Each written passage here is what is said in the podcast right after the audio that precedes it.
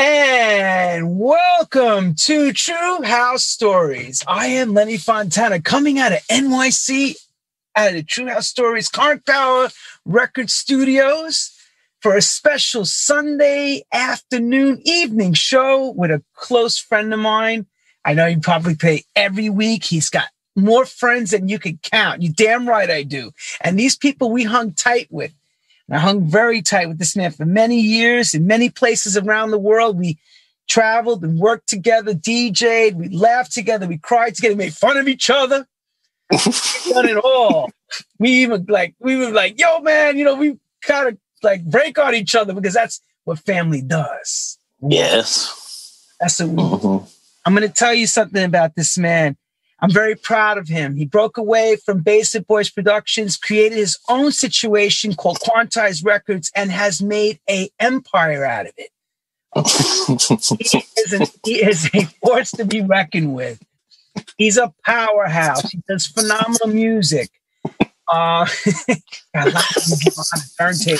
Man's jumping around like a juju beat, like yeah, it's like yeah, yeah. He's going and going and going and going and going and going. It's like until he stops and he like decompresses. It's nonstop. He's got energy for days. Love him to death.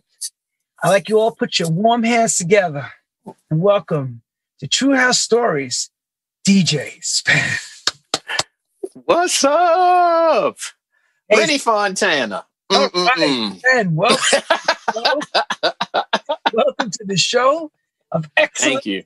Of broadcasting. Like I said, each and every week we bring some amazing people. And he's Yeah. right now in his studio in, in Baltimore, Maryland. He and he's put up nice for us. So, Yeah. and we start Yeah. every way, every time, the same way. We all want to know right. how does music find a young DJ Spen? How does music find a young DJ Spen? Fine, for that matter. Um, because I, I, well, um, it, it, it, and and I'm I'm I think that this is a question that you ask sort of like in retrospect, like if I'm a young cat, right? How does music find this young dude named DJ Spen? And um, this young guy named DJ Spen found music, man, at about probably three years old, something like that, something really, really young. Um, I I have pictures, and I wanted to use it for this album cover, but the one that I that I really wanted, I can't find.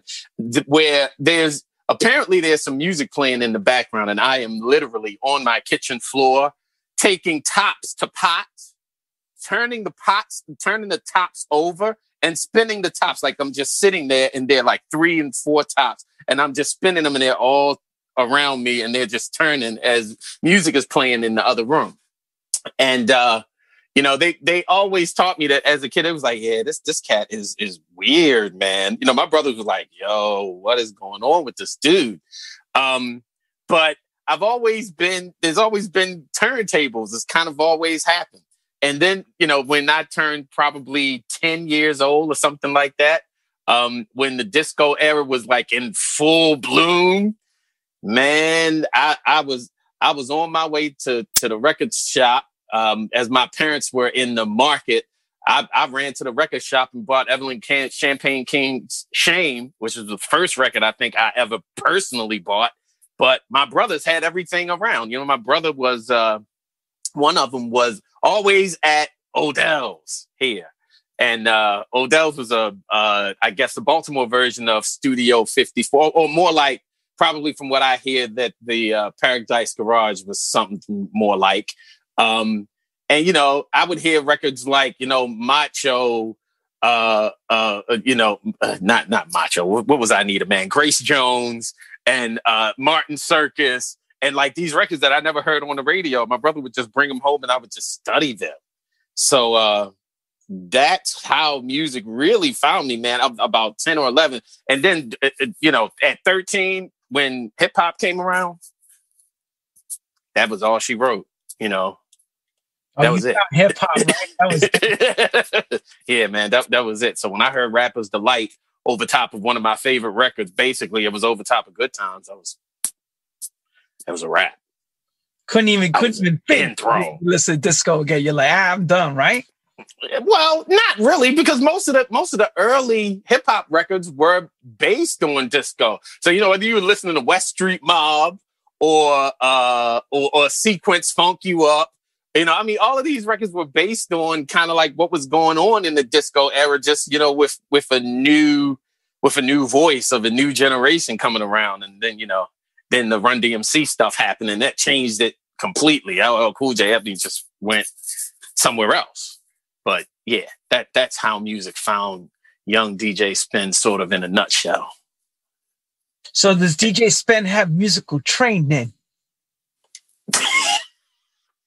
ah, uh no, not not no. Mm-mm. My like a, my my mom was in a uh my mom and her sisters had a gospel group that they toured around with um, in the you know 40s, 50s, 60s uh, in Brookneal, Virginia. Man, they would go from church to church and sing. And uh, my aunt Louise had who has a voice on her like it's ridiculous.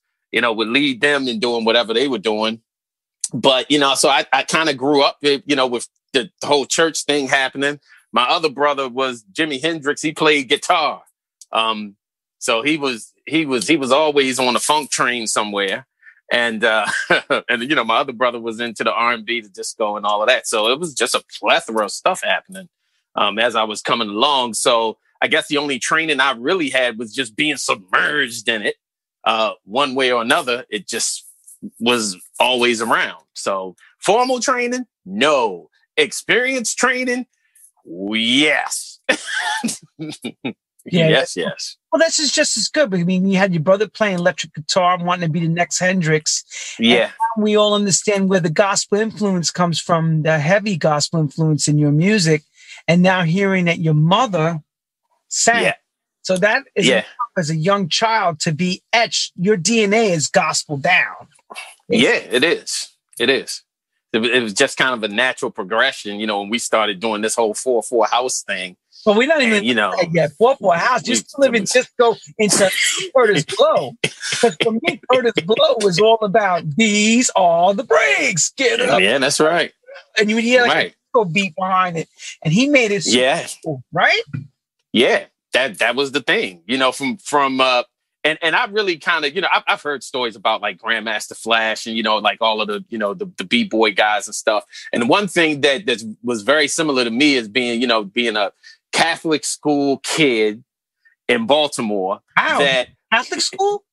Boy, yes, sir. All, all, all, all, of yo, C A T L I C K, Catholic school. Yeah, but but you gotta understand. Hit with a book over my head. like book. She used to say to me, "You're a motor mouth." Bam. Yeah. Well, you see where your motor mouth got you. Well, got you I, want to tell that. I want to, I want to drag. Say, yeah, you want to tell her thank you. Thank you. yeah, tell everybody in my in my report card. He's a motor mouth. Wow. oh, because I like to be so, very socialistic. But anyway, so you went to Dude. Catholic school. So what was that yeah. like? very interesting. Um, in a lot of ways because even though I went to Catholic school, I was raised, everybody around me was Baptist. So exactly.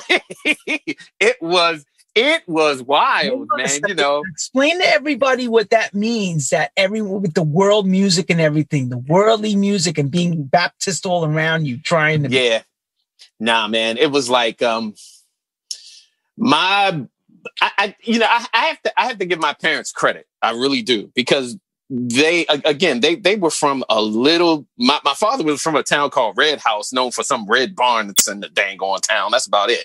And my mom was from the town called brookneal so these two towns are so small that going to church was what they did for recreation almost kind of you know i mean it was a thing. You were in church Monday, you know i mean sunday all day then it was, you know, Wednesday, then Friday, then, you know, rehearsals and everything Saturday, and then church on Sunday all day. So it was, um, it was sort of a way of life. But when my dad broke out, came up here to Baltimore in the 50s to go to work at Bethlehem Steel, you know, it's a totally different thing. So now we, you know, my, my brothers who are both kind of 13 years older than I am. You know, my second brother's 13 years. I, I, I'm, I was kind of like, you know, was I supposed, am I supposed to be here or am I not? I, I don't know. I don't know whether I was in the plan, but, um, you know, I mean, my parents, man, allowed them a certain type of musical freedom in the house, you know? So I heard Motown, you know, I, I heard Stax. I heard, you know, what was going on with, you know, Aretha and everybody, you know, and and the and the Atlantic Starr. You know, they they were real heavy into the funk and and all of it. So um yeah, man, but but the church, yeah, the Baptist church, hardcore. It's like um yeah, you can't well, you couldn't. This has changed, thank God, in a lot of ways. But back then, man, they were just hardcore. If if uh you know, if it if it didn't come from church, it wasn't church, it just ain't church. You know, it, it's it's secular, it's of the devil. Um, so you know, even though we had to be really careful uh, about what we were doing, and you know, my parents, my father was hardcore, boy. Let me tell you, if Sean did something, anything, the, the James Spencer was coming with it. Bow, it's over with and that I'm telling you now, man, that that was nothing to play with. So always with respect, but we were able to do some things um, and, and play music and really, really play music at home. And and and you know, with me, like I said, my, my brothers were were older, but it seemed like every mistake that they made with them, they weren't letting me make any of those mistakes. So it was Catholic school, state uh, Catholic school, and you're going to church. you know, if you're not playing a sport, then you're going to church. And that was it. Church. That was it. Church. What church? Church. church. Whitestone Baptist Church was the church I went to here in Baltimore. Went, and like I said, it was. Wait, it, you went to Catholic school, but you went to Baptist church. Yeah. Wow. confusing. I remember some of the kids in my class it's the same problem. And the way they taught in the Catholic school comparing to how the Baptist way of doing things is a little different. Ain't no little. This world's different. It's completely different. The rituals right. are different. They're hugely different. Yeah. But yeah, well, it, it's interesting because I, I I'm really very careful. I I don't really call myself a Christian. I'm a Christ follower, but that's a whole nother thing because of what they have done with the word Christian. You know, Baptist is Christian, Catholic is Christian, Protestant is Christian, and and th- so it's it's a lot of moving parts there, and a lot of things that I don't believe. So I'm more so a Christ follower than I am a a Christian. I'm really kind of careful with that, but that's a whole nother thing. Anyway, religion, but we understand though. We get we understand. Yeah, yeah. So so yeah. So I, I came up confused, like a lot of people are just confused. It's it's a it it uh, you know, and I think they try to confuse a, a lot of this confusion is almost like it's on purpose. Um, to kind of keep you from what the truth really is. Um, so that uh, being what it is, it's uh, it, it was tough trying to trying to navigate both worlds. Um, it was tough. It was it was it was just a tough thing. But uh, lo and behold, here comes in about 1982. Uh, you know, like I said, uh, 1982. My mom's my mom is um, really, you know, she she's working as an occupational therapist. My dad was a steel steel mill worker, and um, I'm listening to the radio station that James Brown used to own here, which was called WEBB, little AM radio station. And they were playing, man, like this, this, this group called the AP crew, right? Now they said at the time they were from New York. They weren't. They actually were from Columbia, Maryland. Furthest thing from New York. I think they may have had a couple of guys who had family in New York, blah, blah, blah. But anyway, man, I'm hearing these guys mix. I'm like, what in the world is mixing? Whoo, what is that? So I go and I have my little one turntable, Pioneer PL4. You talking about the technique? I had a Pioneer PL4 belt drive turntable and one boom box. That's right. And Talking about what's that PL4 like? Did it even have pitch adjust on that PL4? It did, it did. But you know the the, the little one on the in the front that you kind of you know the little pitch right. wheel.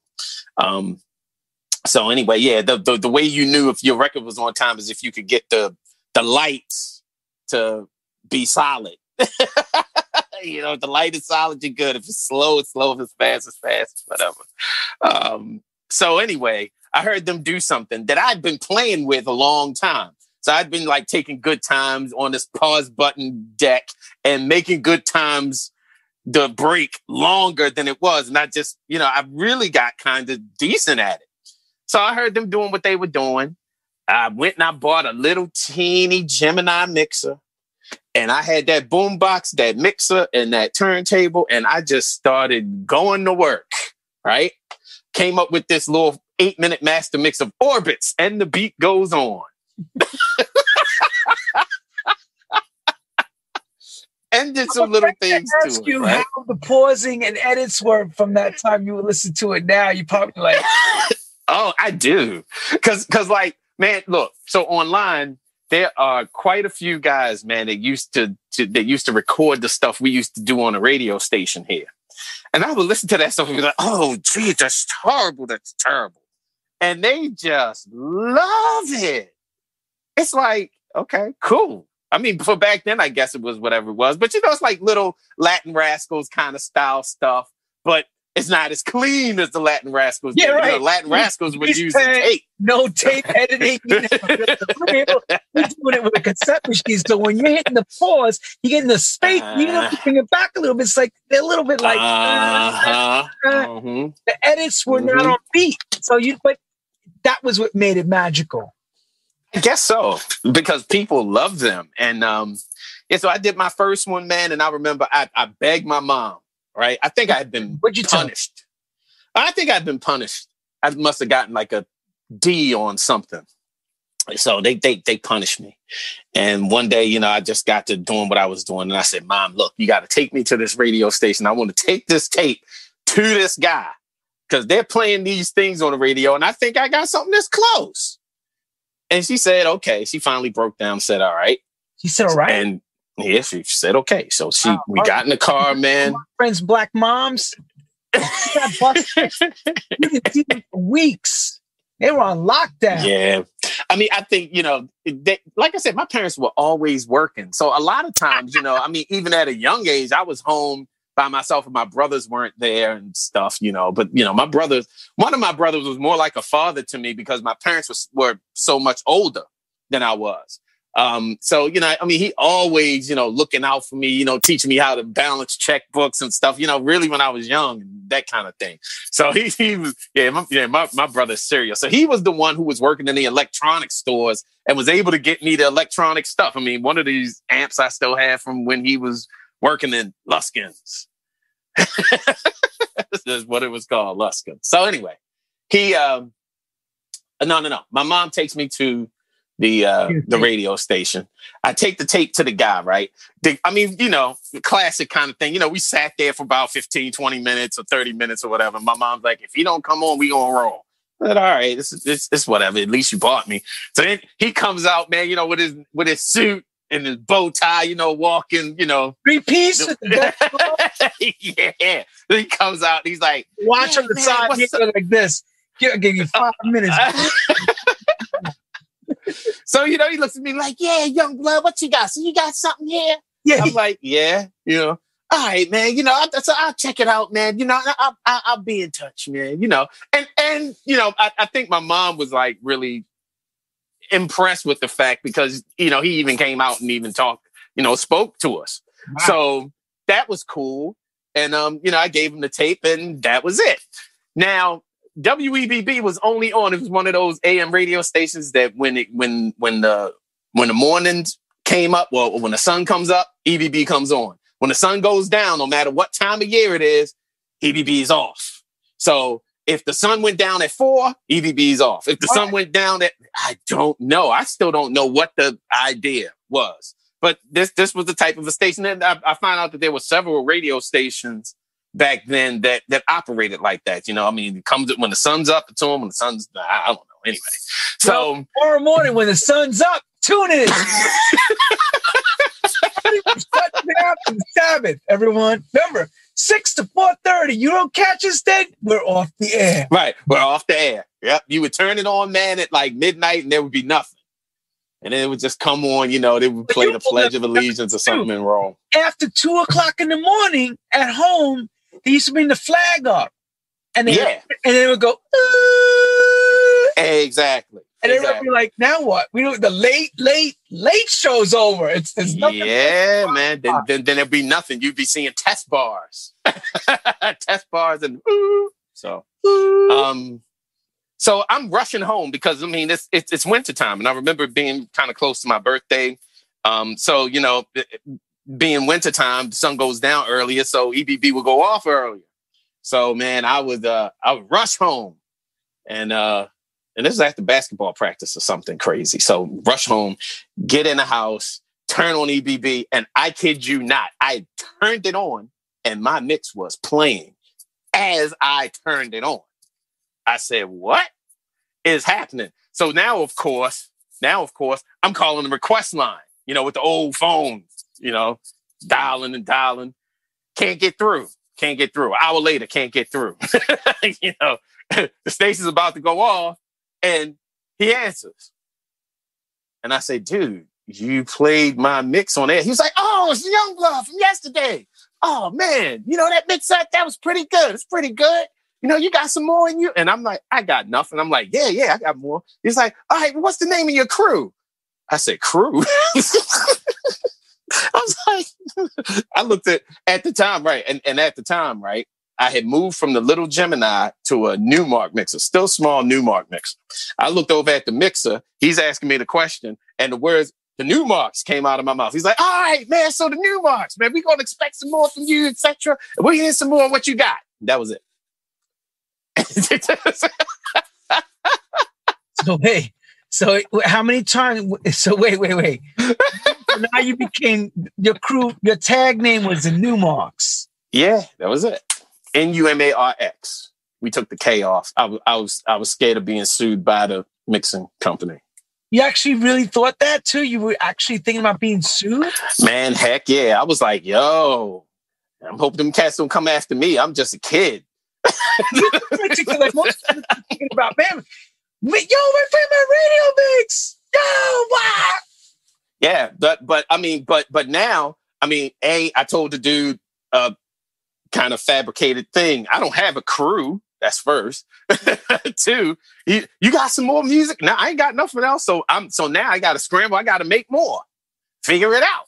So, man, and and and man, in the early days, the the Numarx went through a couple of different versions. First, it was me and my two cousins. Then my two cousins fell off, and then it was me and two guys from from my middle school.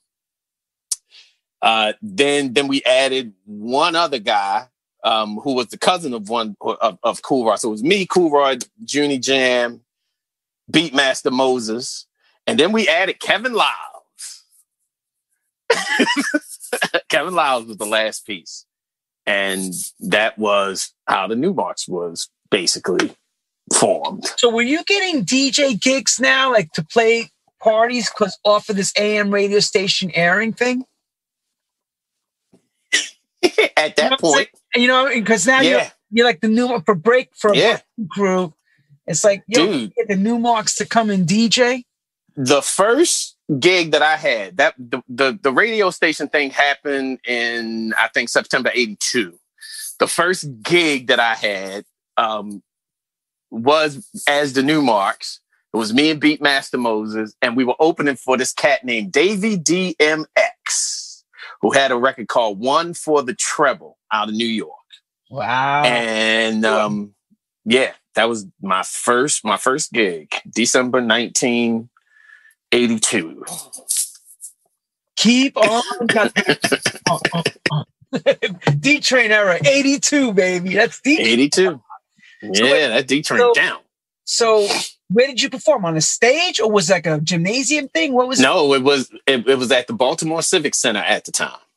Oh wow. Um, yeah, so it was it, it was a pretty it was a pretty hefty gig. It was wild. I mean, it, and and it, it's weird because it was it was so uh it was so intimidating to a point, especially my, my partner. Now, remember, I told you I pulled together this thing. Right. You just, all of a sudden, you just made. Yeah, just, just, just pulled it together, right? I mean, uh, my, the, my partner at the time, Moses, he couldn't even really mix. And literally, he froze in front because we worked out this routine and everything, and he froze. And I was like, "Oh man, I got to keep doing something." So we just it was it was so wait, it was wait, insane. Is it like Beat Street, the movie where you know the guy you come in and the crowd's going like this, and you're like, you know, when the guy's scratching. Yeah, like yeah, yeah. Twelve hundreds, or you do you have not inferior twelve? We had four PL4 Pioneer turntables. We insisted on having the same gear, all of us, and that's what we went and we did that gig with. turntables scratching. Yeah, man. Yeah. And of course, Davy DMX came on and he did what he did. Um, which, you know, I was just like fascinated, like, okay, he's got that and that and that. So now I'm now I'm really learning what's going on. It's like I said, we opened for the guy. So, you know, we came on. Apparently we did okay because they kept calling us back and we kept working. But do you remember in those days when you first saw the twelve hundred and how awesome it looked? You must have been like, "Whoa!" when you saw that. Dude. I, I, I saw Like- Davy DMX doing some things because, like, I, look, I didn't even know, like, you know, like, you know, the, the DJs would have like the felt pads, or you know, they they, they would take, you know, like the the cover, the inside plastic covers, and put Right. holes in them, and and you know, you go scratching, and you know that whole thing. That's um, right. Man, I was I was still using the rubber felt to do what I was doing, to do what we were doing. We were using the rubber. i'm telling you, man, it, it was like it was it was I was working, but school was in session. I looked at Davy DMX and was like, okay, this is what we need to do. Right, we need to I step see up where our this is game. going. You were saying we need to Mhm. step this up right away. Yeah, yeah.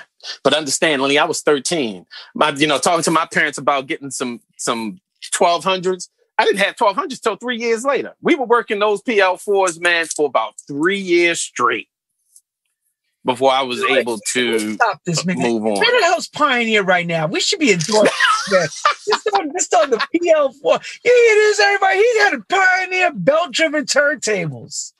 That's Yeah. not he's playing like the red drive wannabe turntable. He's playing Pioneer belt means that means the platter's doing this when he's touching. So it's going like this because any weight to that thing on a belt-driven hmm goes clang to the little motor. Yeah, It had like the Yeah. clang, like you know, what I'm right, like that's right. rough. And but but that wasn't the thing. It was the straight arms. It- Straight yeah, the, the, the straight arms, not not the S arm, the straight ahead arms. So man, we were doing some really interesting things with that setup. Um, and and which is very interesting because then, like I said, school was in session.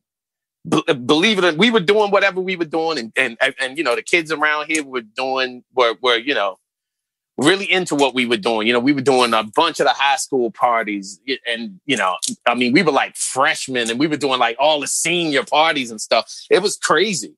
Um, but then, and then I bet you And- becoming the heroes everybody too, because in those days, your peers would love you guys even more because you became like neighborhood celebrities. yeah, it was. Not, it, not it, it was. level, but just uh, it, you're right. boy that could play on the turntable. He's fresh. Yeah, He's dude, you're right. fresh. Because yo, He's don't get it twisted. I was yo, I was a nerd from the herd. Don't get it twisted. My I told you my parents didn't let me do anything. Being able to DJ, A was my way of getting out of the house. You know, I mean, I, I actually, if I was out DJing till two or three in the morning, they wouldn't make me necessarily go to church some of those times. But boy, if I had to go, they would be like, oh, came home at three, still gotta go. still gotta go. But sometimes they would have mercy on the brother, depending on what time it was. But the facts really were, um, you know, hey man, it's Sunday. We gonna rock and roll. Get up. Let's Wait, go. Get, get up. Get up. Yep. Clap your hands. Let's go. Get up. Mhm. Clap your hands. Get up. Right. Come on, come on. But yeah. So, it was uh ends, that's how it was. I know you wrote records and stuff. High school ends, you go on, you go into Mhm. college level stuff. You start Well, no, still in high school, man. Look, look, look, look, look. In high school, I I, I would think when I was a junior at this point was when Jazzy Jeff came to town and the Fresh Prince. woo, that's a big thing, man. Big thing there. Man, he came down here, yeah. He came down here to Afram and taught a brother some lessons. I was like, what? Because I, now I had heard him, man, because you know we had family up up on Long Island. And every now and again, my, my parents would, you know, we would take the drive from here and go up there. And I would just be fascinated with what I would hear on New York radio, blah, blah, blah. Man, one Sunday we came back from New York. Sunday afternoon, I'll never forget. And I turn on the AM, you know, I'm surfing. All of a sudden, I hear this cat, the Fresh Prince, is talking on the radio with this cat, Jazzy Jeff, doing some unspeakable things, the records in the back of him. I'm like, what is he doing? And I was like, okay, well, they have to be live because, you know, like I said, we were putting things together with this pause button situation we had going on, right? But he was doing some things that sound like some pause mixing going on, but he was doing them live. I'm like, he talking on this stuff. It's completely different. So when they were when they came to town, buddy, I was glued to the front. Like, what are you doing? And I'm watching Jazzy Jeff transform, backspin. I was just like, okay, it's uh school time for real. Yeah, you. And next thing you know, yeah. So I I, I practiced those moves, man, for months, for months and months and months. Like I was in, like literally, like I was in school. Wake up in the morning, work from six to seven, finish at seven o'clock, get ready to go to school, come home, and back at it doing this stuff that Jazzy Jeff was yeah, doing. Everybody, how many hours were put into this? Like hours were endless. He, hours he wanted he wanted to become great. No matter what it took he would practice and practice. And yeah so so needless to say i, I probably became the first guy that was doing anything similar with, to what jeff and cash money and all those guys were doing. Um and at this point you know we like i said we we, we ended up being a five-man crew. When kevin Liles came around we started you know we started to add the mc element to what we were doing. So between him and cool rod they were our front men, and we would have man. I claim the fame, Lenny. I kid you not, with eight turntables. We had eight turntables rolling, two MCs, and all of a sudden, the Numarx was a real bona fide crew that would go around and do skating parties. Man, shoot, we opened up for for uh, um, LL, um, uh, Fat Boys. Um, which jeez, man, like you name it. If they came through here, we opened up for them. Heavy D and the boys. If they came through Baltimore between probably like eighty four and eighty five, we we rolled with them. EPMD, whole nine. That was crazy. This is nuts. Wow. See, I didn't know that. I had no idea about that. Yeah. How long? Yeah, it was nuts. For how long did that go on for? About two years. And um, like I said, and, and in between, and, and, while all of that was going on, now we starting to go into the studio. I kid you not, man. We did we we did a record called "The Rhythm Machine," and I think I still have it around here on a cassette somewhere. And the Rhythm Machine, we sampled Bob James "Take Me to the Mardi Gras." And we just thought that that thing was going to be the next best thing since sliced bread because I mean, we killed it. We refined it. And then here comes Run DMC with Peter Piper.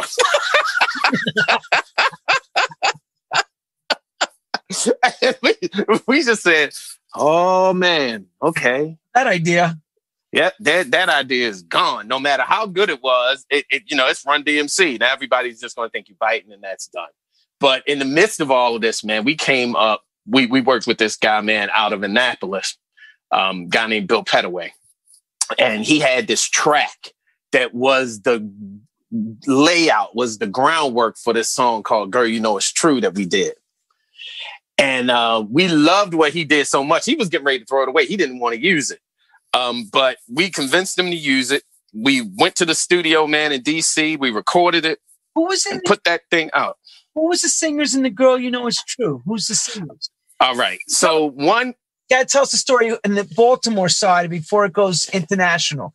Who's, who's saying it in the back end? All right. So what what what initially happened was you know, like I said, we we we went to the studio, we laid it out. It was all laid out. Kevin and Rodney did their raps, and Kevin was kind of like, okay, look, dude, we need to sing. We need to sing this part. So he started coming up with the hook. We started joining in. We made this hook, girl. You know it's true. I love is for you.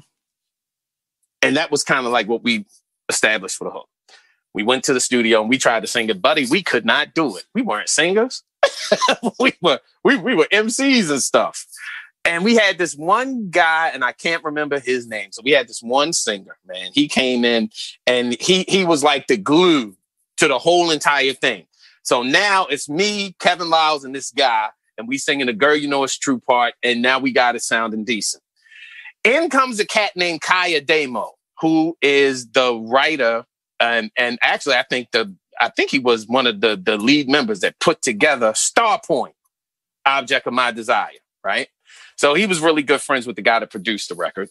They come in and and they're like, okay, cool. Here, here's what this record, the, the, the, this record needs a hook, a real hook. So we were like, okay, man, we young. We like, okay, well, it is a hook. We got a sing along part. He's just saying the part. He was like, nah, we're gonna go and we're gonna do blah blah blah. So you know, like like producers normally do, y'all are artists, go away. Let us come up with what we come up with. Kai came up with the part. We came in. He heard this girl, you know, it's true. Ooh, ooh, ooh, I love you. We are like, okay, cool. We went in, we sang that part, pulled it all together. Now you got girl, you know it's true. We put it out, it becomes this regional hit. What I mean, like Virginia. Picked up record, who picked up the record over on this side? A, a label in DC called Studio Records. That's who we recorded for. And um, you know, he, I mean, dude, he has. Check this out. Stay, stay now. Stay with this because this is going to get where True House Stories really finds out the serious. I know. yeah. Stay with yeah, you, yeah, you got you got out. you got the dirt now. You're gonna find out what what happened behind the music. Behind the music. Here we go. Right. Okay. So we do the record. We put the record out. The record becomes this regional hit on Studio Records. Um, so we have people in Baltimore, people in DC, people in Virginia. Um, it probably went down as far as Virginia Beach and probably up as far as Philadelphia. And you know, it, it, it did great. But we thought as a group that it should have been doing better. The label that we were with was a small label. He had limited resources. And, um, you know, he didn't know what he was doing. I mean, I think everything from the management to the record label, everybody that we were with just had no idea what they were doing or how big this actually could get. And neither did we. Next thing you know, the record label calls us and he says, Hey, man, I got this crew in Germany that's calling me that wants to pick up the record, but it's like really for no money. They want to get, they want to take the record for like eight grand. And I'm, I don't think that we should take it. dude, I'm young at the time. I'm like, eh, you are out of your mind. You need to go and take that because now we can, you talking about us going to Germany and going somewhere and getting on the German label? You better do that that was all we heard about it. We didn't hear nothing else, right? So Lenny, we still going around with doing what we do on New a local level. Still, Numarx is still Numarx is Numarx is still fresh. Death. right. Doing what we do. 86. Right? Yep. Ha. Must have been getting to be summer of 86. I get a call. That's right. Now I li- now I lived in Baltimore City. Um, and the rest, everybody else lived in Baltimore County. Baltimore County had cable. Baltimore City didn't have cable yet. That's right. Okay. But he was still waiting for the cable come to town. Right. So I'm the only one that's out as far as cable's concerned. Phones are still in fashion. Touchtone was an amenity for an additional expense in your house, if I remember correctly. Oh, this is why I guess people like you because you are out of your mind. It's this is the gone. truth. You have to remember that. To yeah. Remember, this is difficult times, guys. My father yeah. me, give me the goddamn phone right now. I need to make a phone call. it's like, oh, we got the phone with it. It was like, it was fierce that you had a phone now that you could quickly go with a redial button. That was yeah. Like, no, it was it man. That was it was, it was next level. Things were Man, it was next level. Being able to call a radio station every day and just hit redial and, Yeah, right, and go rather than having to go. That's right. So, so the guy So, sells the record to Germany, and you guys He- go and do your. Well, well, he well he he claims he never sold it to Never sold it. Germany, or he never licensed it. He he claims he didn't do it. Right? he told, that's what he told you. That's what he told us. He said it wasn't enough money. That's exactly what he said, and then that was that. All right. So I get a phone call in '86. Yo, man, the uh, we we hearing your record on the on the radio. Uh, somebody somebody stole your record. I mean, it's your record, but it's not you. I said, say what? And and and of course, because I didn't see it, I didn't believe it. I'm like, ah, this is whatever it is, right? But I kept getting the calls. They just they just kept coming, and I kept deny, deny, deny, right? Really? Until one day I turn on, like I said, man, all we had ABC, NBC, CBS. So one of those stations had some video show, man. I turn on the radio and I see these two dudes with long hairs jumping around singing Girl, You Know It's True. And I'm like, oh boy, this is interesting. Because see, you had to look at it from from my Give us your our point of view. Yeah, give us to us from your vision. Right. Our point of view was that our record company couldn't take us to that level to even do a video. Right. Here, these guys are coming doing our song with a video and a killer video with dancers and hold up. And it's not, and they're not using our version. We would have never done that song that way right? So now, not only not only is that happening for me, now you got to understand that the, the type of the type of thing that I was feeling was they stole your record. You punked out. They st- I mean, we heard all kind of stuff. We heard all kinds of stuff. Oh, I bet. I You mean, some stuff I can't. I, I can't even. Yeah, it was like it was like y'all let y'all let those dudes steal y'all music. You all let like it was up to you to let that happen. Yeah, exactly. Let that happen. Yep, How that's exactly what it that was. happen? Hang on a second. Tap a little more drink. I want to. I want to share. Give everybody a quick second. I want to re re again. People are gagging right now. But while we're at it, coming week we got Freddie Turner. Come on, y'all. You're up in there. You're seeing the numbers. And Marsha Stern and Robbie Leslie on the 24th. Miss, Mr. Freddie Turner on the 17th. Freddie Turner. Make sure you tune in. And one other thing, hold on. I need all of you to help us, like PBS, subscribe to our newsletter. Oh, wrong. Hang on. I'm, I'm blown away by the story. You better sell it, boy. subscribe to our newsletter. Please share it. Share and subscribe and stay with us all the time. TrueHouseStories.com is here for you each and every week with some special Sundays. We give it to you. You got that water down? You got you're all good? You got that coffee? Yeah, I'm good. Yep. Going back to the Milli I'm trying to get it going. Vanilli story, which is this is incredible to hear it from his mouth. Because I've heard Yeah. it over a couple of drinks, but to hear it like this is perfect. Yeah. So Yeah. all your homies are calling you saying, "How could you? How could you let this happen? What's wrong Mhm. with you?" And you're going, hmm going, "Damn it, damn it!" You're Yeah. then you try to explain it, and they're like, "Yeah, right." nah, nah, to these dudes around here wasn't no explaining. They saw what they saw and they knew what they knew. So it was so it, it was man, it was it was like at that point, it was like disappointment after disappointment after disappointment after I mean, just so many different things. And I, I, I and I yeah. So it, it, was man, shoot, I can get into a bunch. But um we were we were devastated in a lot of ways. And the bad thing is that, you know, we we never really had an outlet to really kind of talk about it. We just kind of was like, okay, well, it is what it is. We just kept doing what we were doing. You know, I mean, we kept trying to prove ourselves, you know, going doing gigs and and and functions and weddings and you know, I mean, we just we just kept doing what we doing. Brother man, did they actually steal the re- what? What's No. the legal part of it? Can you give us a leak? You understand the music industry, so now you Yeah. speak on the music industry side. What exactly went down?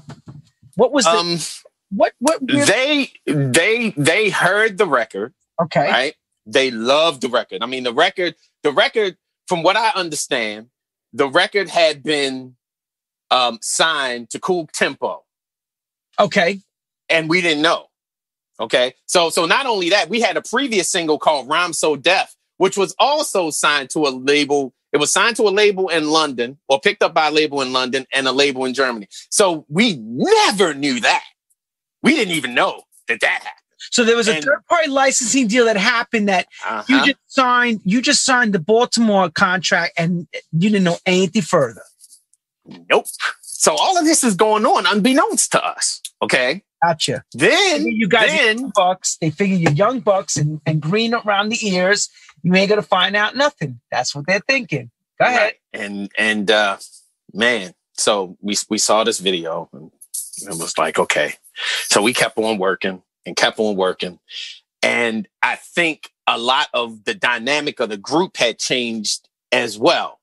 Um, because we went from being a five-man group down to a three-man group. Um, and and like I said, you know, 86 was when we graduated from well, when I graduated, and I was the youngest of the group. So I graduated from high school and was about to enter into college. So now you've got a whole nother dynamic of stuff that's happening. Okay. Um, we we wanted this to happen. It didn't happen for us. It seems to happen for somebody else. Our work and our time, okay, fine. But now we've got work, we've got jobs, we've got school, you know, like real school, like, you know, college and everything's going on. So we just kept kind of going on with with life. We were approached by a management company when we became a three man group. We were approached by a management company out of Philadelphia. And they were intrigued with our story, um, trying to make sense of it all because, like I said, our, our management, our record company really didn't know anything. Long story short, we ended up signing signing with them. We got out of our old situation. We ended up signing with them, and um, the Numarx kind of goes on. The lawyer that we had or that they had access to was a guy who was the lawyer for Philadelphia International Records. Okay. So he was used to dealing with crazy deals and etc. So we go and we sit down, we meet with this guy, Phil Asbury. And Phil's like, um, listen, it ain't over for that record with what y'all got going on. You know, because we we just wrote it off. It's like, okay, they, they they did what they did, they're doing what they're doing, it's whatever. Okay. Phil says, we're gonna make this right. It's gonna take some time, but we're gonna make it right. Okay. And in the meantime, we're still doing what we're doing. We're still in the studio doing stuff. We're still on the road doing stuff. Um, about a year later, in 87, we get a call from Phil Asbury. All right, y'all need to come up here and have a meeting with me. So, man, we go to his house. And of course, you know, him being the dude that he is, his house is the bomb. I mean, laid out, baby, from top to bottom, just kill killer house. So we go in, we got this big old dinner. He sits at the table. He says, okay, here's what the deal is. You guys are now going to be getting your publishing for Girl, You Know It's True. We straightened it all out. Um, and you'll be getting your due. I said, okay. Um, not only that, we everything was corrected with our names being associated. They, you know, not as the Numarx, but you know, Sean Spencer, Kevin Liles, and you know, everybody who who who wrote the record. All of that stuff was corrected. It was it all went out on the Arista on the Arista label. We were all credited properly. Everything done nicely. You know, we were able to buy houses and cars and that kind of thing. Um, you know, as 18, 19 year old cats. So you guys act like And- MC Hammer money? You guys act sporting Um, gold chains, gold bracelets. Hard. Man, yeah. I mean, you know, looking back at it, you know, hindsight being 2020, uh, there would have been some different things going on at the time. Mean, we didn't know, and uh, we just we were just happy, at least that they didn't steal it from. We weren't happy about what it what you know what happened with them being where they and and he, and check this out. So so Milli Vanilli comes to town. Milli Vanilli came to Baltimore and performed at the place where I first did my gig. And uh, well, I did the first gig in '82. So so everybody's asking me, "Oh, Spen, you want to go? Milli Vanilli's coming to town." I said, "No, I'm not going." what, what I want to go down there and, and, and do that for? Um, I said, okay, well, you guys go. I'm not going. They went, and apparently it was a situation like they got backstage, and Milli Vanilli, Milli Vanilli's coming off the stage, and they're running, you know, the crowd, and you know they they've got you know the bodyguards and all. So one of the guys goes up and says, "Hey, hey, hey, hey, where the Numarx? Where the Numarx?" One of them turns around and says, "Oh, the Numarx from oh, I, from from the girl you know it's true. I and that was it. And he whisked them away.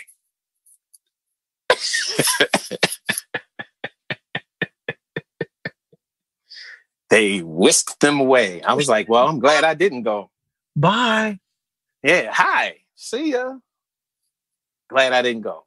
Oh, I'm glad um, for you too. You would have been angry. I know you. Yeah, I would have been upset, I, man. And it, it, just, just more, just, just add more fuel to the fire. Um, but um, like I said, that that whole situation, you know, with Phil, that worked out okay. We ended up being able to do some things. Um, then, then the the the, the next chapter. Yes. Uh, the next chapter is we we we walk into a studio to record this song called "Do It Good."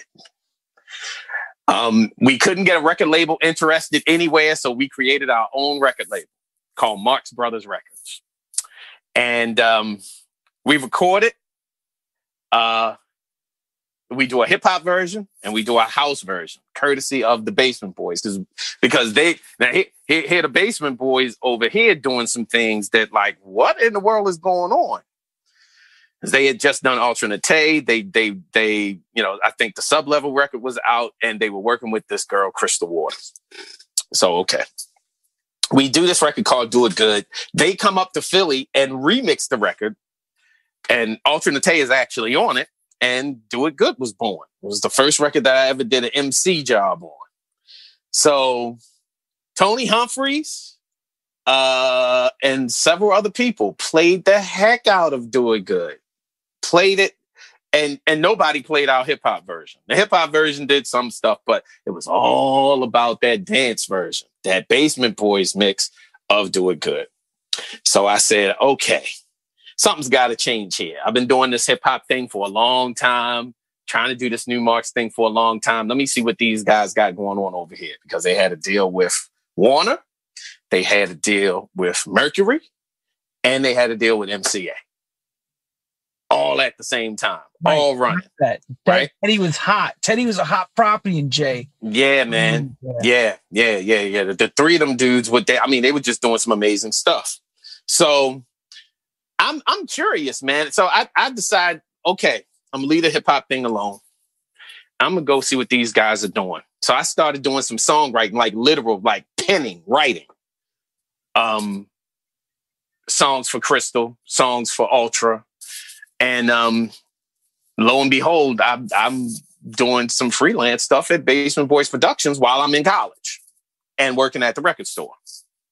Um, did that for years, man. You know, so man, watching them, watching them come up with Gypsy Woman was, was ridiculous.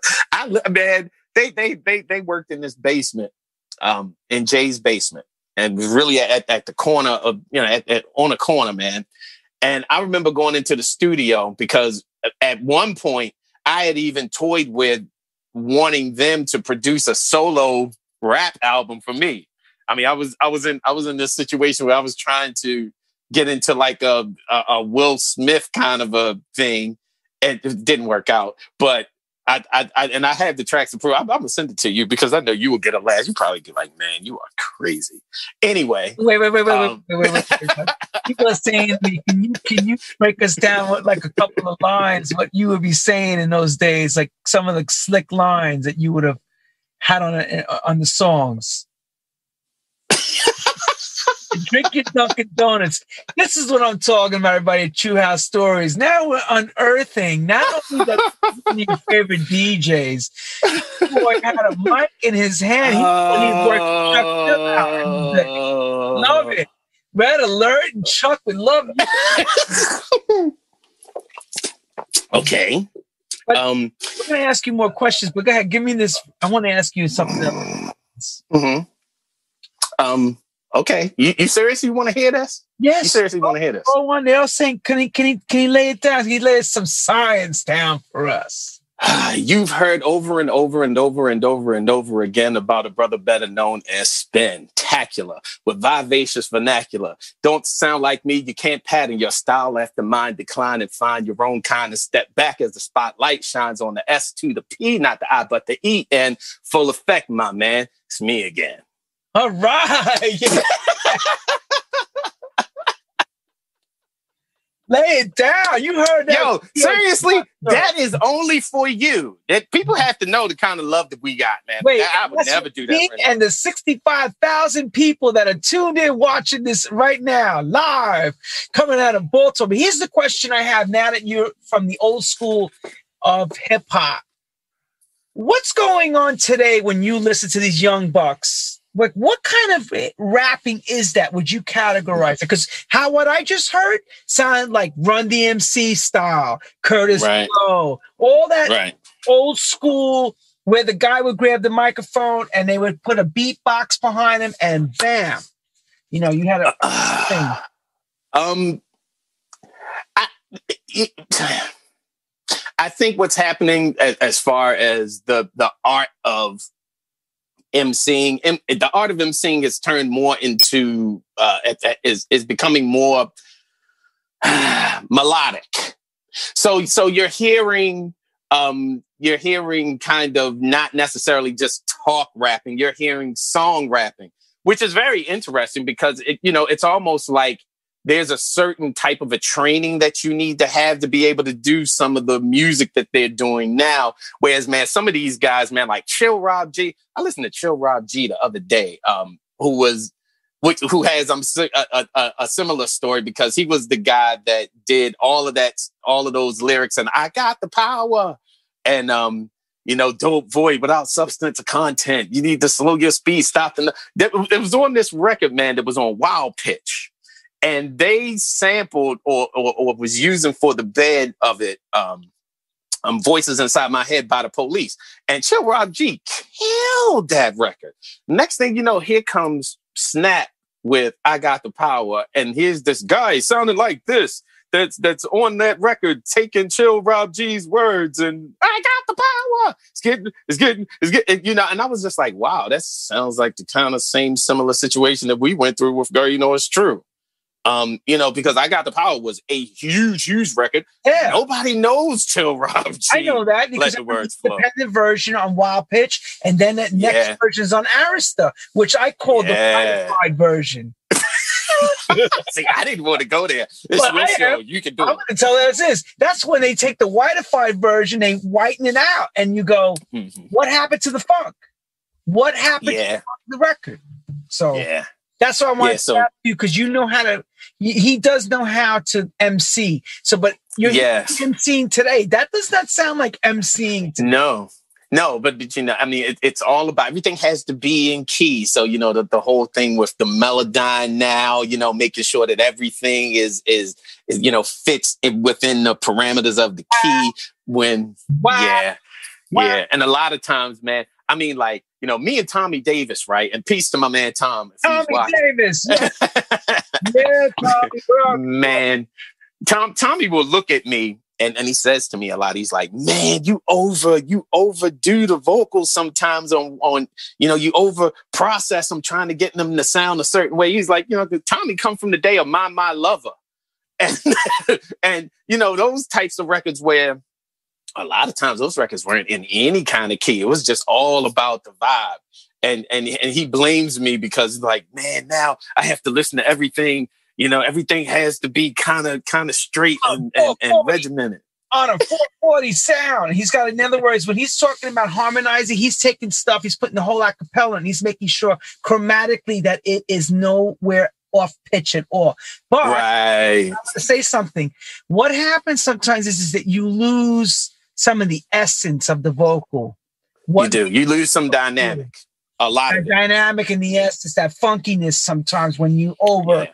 I try not to go too far to the right with that. I try to kind of yeah keep it. Yeah, real. but then, but then, but then, you know, then, then you get the real musicians that will criticize you. I don't care. I don't care. I'm classically trained. You don't think I hear it? Dumbass. I hear it. Mind your business. So yeah. I tell you, mind your business. Play the record. Yeah, exactly. So, you know, I, I try to do it as tastefully as possible. Go back to Teddy's basement and Jay, mm-hmm. and you are now all starting to, you're, you're trying to figure out how you are cementing yourself in their situation now. You need to get up in Yeah. So what's going on there? And what year is mm-hmm. this? 88? 89. 89. I, I, started working with them in 89, um, straight through to man, I, from, from doing songwriting, I went into doing some pre-production work with them. Um, you know, learned how to run an ASR. ASR 10 was my first keyboard, man. So I, I learned how to run that and, uh, um, you know, the SP 1200 and all of that kind of stuff. Because in, in the Numarx, I really wasn't, um, uh, like, you know, the, the drum machine or, you know, keyboard type of guy. I, I was all about the DJing, period. So, you know, walking into the basement boys, you know, I really wanted to learn how to write and compose and these were the tools that I was using to help do that. Um, and then uh, you know, from from having these plethora of hits, man. Like like I said, I, I walked in the basement and heard Gypsy Woman raw. And I, I, just remember walking into the basement like, that is a hit. I don't know what that is, but whatever that is, it's a hit. Because I never heard anything like it.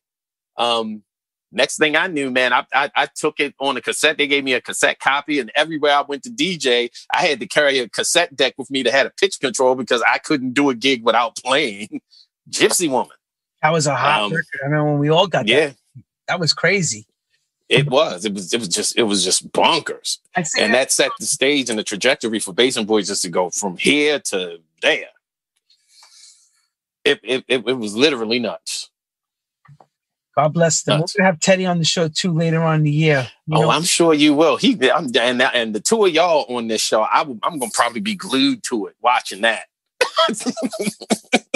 Because that's gonna, that is going to be insane. Teddy's Teddy's Teddy Teddy is a character as well, like I am. Yes, he is. Yes, he is. And the two of y'all, I don't know whether the world be ready for it. I'll be honest with you.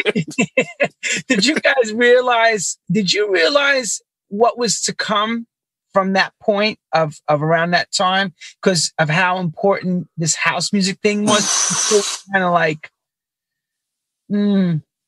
I think at that time they knew it. Um, I I think that uh, Tommy, Teddy, and Jay they they they knew they were on to something. Um, because they were constantly, constantly working. Um, you know, they were able to buy a facility that had, you know, two rooms, an A and a B room. And I was blessed to be able to work in that B room for years. I mean, from about 91 until about until 95, man. I mean, all we were doing, man, we were just pumping out stuff, you know, and um, which led to the next piece of my chapter was Teddy and Jay had left the studio and had gone somewhere. I think they went to England. And I had a weekend, Lenny, in that studio with a board that looked kind of like that thing you got in the back of you I right remember now. Console, yeah, the SSL, yeah, I know. Yeah, that one. And um, man, I said, okay, I'm going to do a record that weekend. I had it set up in my mind. I was going to do it. I had planned on what it was going to be and how it was going to be. So um, came up with the beats, came up with the kind of idea. I had uh, who uh, uh, Fruity, who is uh, Randy Roberts. Um, had him come in and help me orchestrate it. Man, I had everybody from everybody who who sang with him and DJ OG and a couple of people, man, we came in and they were my backing vocalist for this record that I was working on called The Feeling. Oh, yes. Mm-hmm. Oh, yes. I forgot about that. Oh, bro, I'm, I'm part of that. Yeah. So 1995, the first actual production that I felt that I could pull off with all of the knowledge that I created or, or had accumulated over the past four years, um, we came up with the feeling, man, in one weekend. Um, and I guess, you know, that was the second record on Basement Boys record. The first record was by Maurice Fulton called um, Kong, which is by Sticky People. And and a feeling was Basement Boys 002. Second record on, That's right. And then Azuli like- Records picked it up for England. yeah. And Zuli that's picked it up and That's when I was called in to remix it. yes, you were. Ah, like yesterday. My God. oh my God.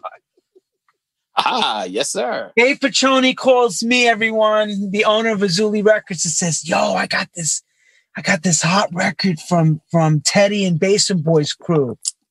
I'm like, Mm. he says, You need to hear it. He sent it to me. He plays over the phone. That's it. He plays over the phone. What do you think? I said, What do I think? Yo, that's a that's a banger, bro. I remember saying, Holy smoke. Yo, you want a remix? I said, Hell yeah. Hell yeah. I remember taking the vocals and put because we just was we just got technology. I remember this Uh huh. where I had two tracks of audio with my sequence and I had a tape machine. So I remember just hmm taking the whole vocal and putting it in and it locked right up and I went, wow, I don't have to cut him up. Oh my God, just Nope. all of it. What a what a great record. Yeah, man. Big What a killer mix. You did yo, you did a you did a killer mix. Killer. Just killer. Big, thank you. And um Woo! it, it just, you know, it, it just grew wings. It just it literally it, it just It grew That was wings. huge record for you, bro. Yeah. Yeah. That was like one of the was. first record in the club scene, club scene that worldwide. I remember everybody went crazy for. Yeah. And then, It was and we're killing it in New. York at Sound Factory Bar, and I did the remix, mm, and England was starting to play the record. It was nuts. yeah. Jasper, So that that was that was that. That Jasper Street Where's Company, the Jasper first Jasper Street Company was it? so where's Jasper Street the name come from? Jasper Street was the name of the street that the studio, when they moved from Jay's basement and they moved into a studio, Jasper Street was the actual name of the studio where of, of the street where the studio was located. Wow. So that was very, very easy. The the hard part was trying to figure out what we were going to do, man. I, I we were we came up with everything: Jasper Street Chorus, the Jasper Street Choir, Jasper Street, all kind of stuff. And you know, of, of- all of a sudden, here comes Teddy with his little company. We're calling the company. so, so yeah. But not. Why did you not call it Spen Inc or something at that time? Well, um, at the time, I I think Lenny, I had gotten so used to working in the background, but when the whole thing with the Numarx kind of fell apart, and there were so many things, man, you know, like you know, wanting to be in the DJ, you know, like the the the DMC DJ contest that just didn't happen because my managers forgot to fill out paperwork. I mean, all kind of crazy stuff. So uh, yeah, that that's a whole nother You know, story. face everybody. To talk about? Yo, what, man, what is up? man, I was supposed to be What? I was supposed to be in that DMC contest in '89, I got to call Tony and and get you back in there. Tony oh no, you don't. I'm no man. I'm I'm. Sure. Anyway, they, they didn't get anyway, paperwork after you? no, dude. I had listen. So, like I said, we had these. We had this management company that was in that was in Philly, and two of them, two of them. One worked at Arista, and I want to say one worked at Atlanta at, at Atlantic.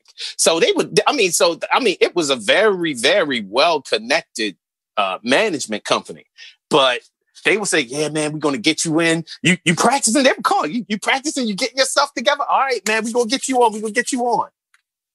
And the contest came and went, and I was like, "Dude, what happened there?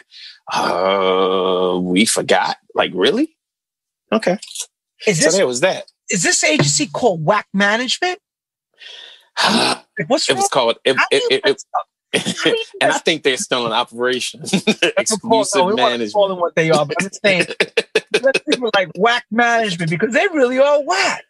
dude it was it, it was i mean talk about and that's what i was saying man it was just so many things with reference to doing that whole hip-hop thing where i I I just been let down by so many different things, and you know, it started with Milli Vanilli, and it just just so I just pushed But the hip hop thing off to the side. But and the rainbow stories with the Milli Vanilli, at least that lawyer made it right he did, to get you guys what you would he did, fighting. he did, he did. But man, you know, lightning never struck twice. It was like, okay, so we wrote this record for Milli Vanilli, man. We wrote several songs, several songs, and tried to get them placed. Nobody ever bit. And we were so obsessed with check it, man. At one point, at one point, we uh and, and we were still five, we were still five men at this time. At one point, we were so destroyed about it. We did this song called Girl, It Ain't True No More. And we was on some NWA jazz when we did that record. It's that it's just ugh. We were going militant style, militant oh yeah. It was yo, it was it, angry rap. was- Yeah, angry. and I'm not rapping that, no. I didn't ask you. I'm just saying it's militant, meaning angry and dark. And yeah, like yeah. I mean, NWA Enemy? and yeah, all them dudes were around at that time. They they and, and I mean they were taking over. So you know, yeah, if you were doing, you know, hip hop, especially then, you know, you couldn't do the same kind of thing that you were doing, you know, when LL and them was out. You had to kind of change with the times, and we were never really those guys. So you know, I mean, it didn't last. It just didn't last. We we you know, it, it was it was out of our lane. Right, because you guys are like disco rap guys in a sense. I don't mean disco, but I mean like cool funky jams under like not Yeah. like funkadelic, not just knee deep. You'd have the bass line playing, and then you do your thing, like the traditional hip hop style.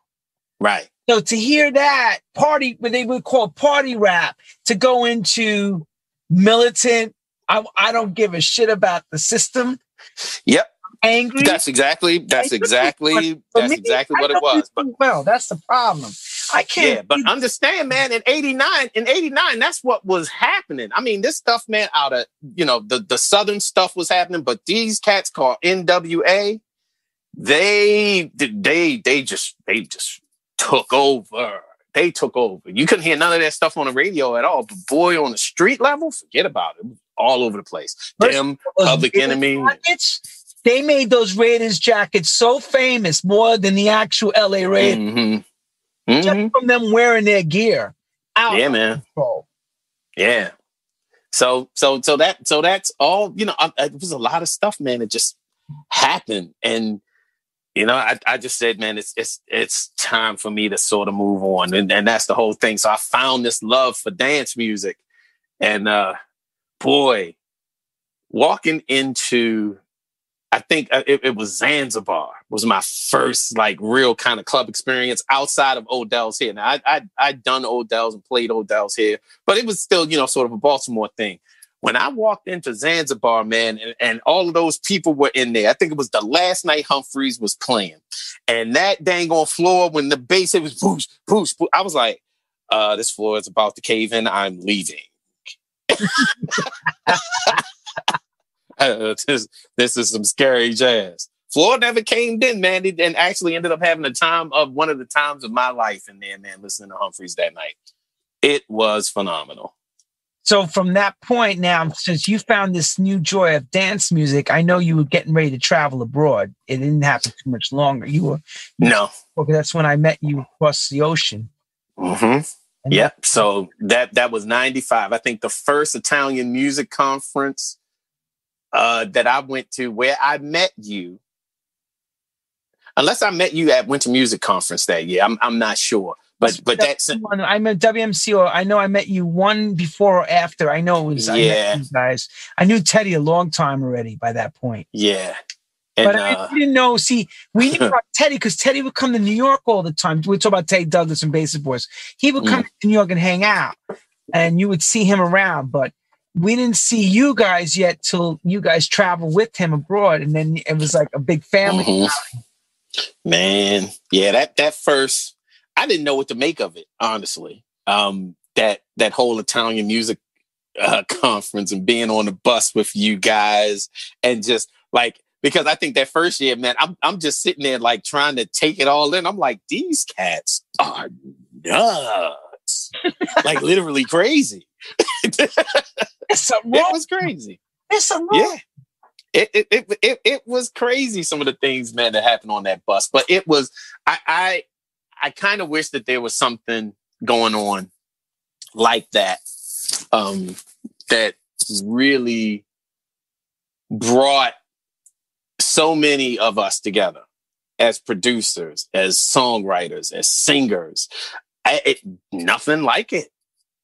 Nothing at all. And, you know, getting to know you um, and and work with you, you know, in several different aspects. You know, I mean, from DJing in nightclubs and stuff. You know, like learning how to do it. Because I mean, even though I had been DJing for I've been DJing since I was 13, but there's a complete difference between DJing for any other crowd really than being a, a DJ in a club or a, a, festival. But but DJing in the club, man, that stuff, man, I learned from you, from Teddy, from Tony, and just you know just really sort of um, bro i didn't know that. I just saw you guys on the sidelines dancing and going crazy. I'm not thinking you're learning anything. Nah dude you you were you had a knack for really being tight you were very very tight and technical teddy teddy teddy i love because teddy just teddy just he is into it and when he's into it man it's like that's when the magic happens but He's more of a DJ that's worried about, okay, the programming is what's more important to him. Your tech level and what you were playing within what you were doing was really, really good. It was good. So yeah, man, you're one of the people I took a lot from back then, especially because I mean, we would be on the road and I would watch you DJ and I would watch people like, okay, this cat Lenny. All right. I was studying you like I was studying well, you know, until people met me years later, they all thought I was black from all the music I made. I loved it. They used to say, "Hey, black." I'm like, no. I mean, sure. my head like this because I have a knack to play. I love black dance music. People who know right. me. And it's well, imagine, imagine, imagine me walking into yellow, uh, yellow productions in in France for the first time meeting Bob Sinclar. I know. Right? Chris. Right. Yeah. So I right. So I, I sat I, I sat there and I was talking to um Dag. I can't remember his the guy that used to be with him all the time. He was one of my best friends doing this, but I can't remember his name right now. And he in, in walks Chris. Chris looks at me and he says, and he just looks. He doesn't say anything. He just looks. And he keeps looking. And he keeps looking and to a point that I just turned around and say, dude, what's up? he looks at me, he says, You're black. I said, Yeah. and and what? I said, Yeah. I think I think that he was surprised, I guess, from the music that I was making. Um, he he truly had no idea. I guess he imagined me being white or Latino or something. I don't know. Hang on he, a second. We're like, with he looked at me and said, "Dude, no, dude, you, are making gospel records, and I mean, these is R and B to me fluence black records I've heard." And right? Come on now. Uh, uh, Is that like, I don't even know if I had done Crazy Midnight at that point. maybe the Milli Vanilli thing maybe got him all screwed up. yes, because everybody thought Frank, the German guy, was the yeah. guy that wrote the record. They didn't think, they didn't know the story about you and the writing and the, and covering the record. Nobody knew no. that. I knew no. that because you told me. Yeah, it all down for all of us. But most people had no idea. All they knew about was the, the thing skipping, the seat, the playback thing. And yeah, calling them out and saying, "Oh yeah, you think you're bigger than the music? Guess what? Now I tell them the truth who the real singers are. Yeah, man. And I that talk about something that was really wild. That was wild. Like, you know, watching the Grammy getting taken from them and and you know, finding out that they weren't the ones that actually sang it. I mean, just you know, it, it, was, it was almost like just, you know, rubbing, rub more salt in the wound. Yeah, like just, just really destroy it. Like, yeah. Yeah. yeah, stab him again. You got down, stab him again. Yeah, do more. So, so we get to the 90s into the 2000s, and, you know, you're starting to now, you know, you're getting your own at this point. You're, you've now created your legacy basically now. And, mm-hmm. you know, you break away, I guess, eventually from Teddy and create because I know Teddy stopped yeah. too, kind of right. He yeah, break. Yeah, it, it, was um, it it was growing pains. I think. I mean, at at you know, we did the that last Jasper Street Company album, and then um, yeah, man, it, it was time that I just had to make a go of it on my own, and um, ended up doing Code Red That's right. Oh, I forgot about that. Yes. Yeah. Another yeah. good so label, we, Code Red. Yes. Yeah, yeah. So we ended up doing Code Red um, with a guy named Gary Dean. Um, and uh, you know he had a studio situation and it was it, it was crazy because it was almost like i think a year may have gone by before i was actually doing any kind of production work and then um, i went into that situation and man lo and behold we started making some music and I think the first thing that we did out of that was probably the best I can, which is probably the first Code Red record. And then from the best I can, we went right into Gabrielle, um, which actually was the brainchild of a guy from here named DJ Technique, another really good hip hop guy uh, from here that, you know, started doing the house and dance music, actually doing more so Baltimore club music. But he came up with this track and um, we kind of took it and worked on it and embellished on it. And, you know, there you go. And then Gabrielle was born. Um, and then from Gabrielle into The Way You Love Me. And uh well, that's right, the Muthafunkaz. Yeah, right. Muthafunkaz was was the production company out of that. Discover him. Um, I can't think of his name right now. The singer, Mark Evans. Yes, Mark, another great Mark singer. Sound like to me, sound like to me like a Philly international guy. When you yeah, man. Mark had been doing everything around here from weddings to, you know, shows and, and that kind of thing. So he always, he, he's always been around. Um, and man, I mean, I've always wanted to work with him, you know, up, up until that point. So I came up with kind of like the, the hook for this track um, and wrote it with him in mind to come in and, and finish it off. So and, and that's exactly what happened. He came in, man. It was a first take record. Um, but but you know, it's one of those first take records. Like, oh man, yeah, he he can do better. Have him come back in. You know, kind of like what they did with Car Wash. You know, they came in and they did Car Wash a hundred times, and then come back all of a sudden just use the first one. everybody. you know, it's first is that first take, and it happens to everybody. Yeah, so man, we we did it and did it and did it. And then I went, I, I just kept going back to the first and I'm like, man, this is the one. And um then we started getting calls from Dunmore, and next thing you know, Code Red is distributed by Defected, and there you go. There's the start of that. So that was 2002, 2003. And I remember that. I remember a ton of stuff for him at that time. You were doing a lot of stuff. Yeah, we were doing. Yeah, we were we were heavily involved in the. Head, let's put like this: you had a hand in the, in the game in there. Yeah, we would. Yeah, but but that was pretty much not truly my own thing because I did have a partner at the time. Um, and um, you know, again, I was just really more so concerned with trying to be creative um, and he was doing most of the business stuff. Um, and man, we ran that for we ran that until 2012, I think. Yeah, ran that into 2012, and then we start quantize All January, right. February, January, February of 12. and uh, with our first record, another Mark Evans record, which was called Until You.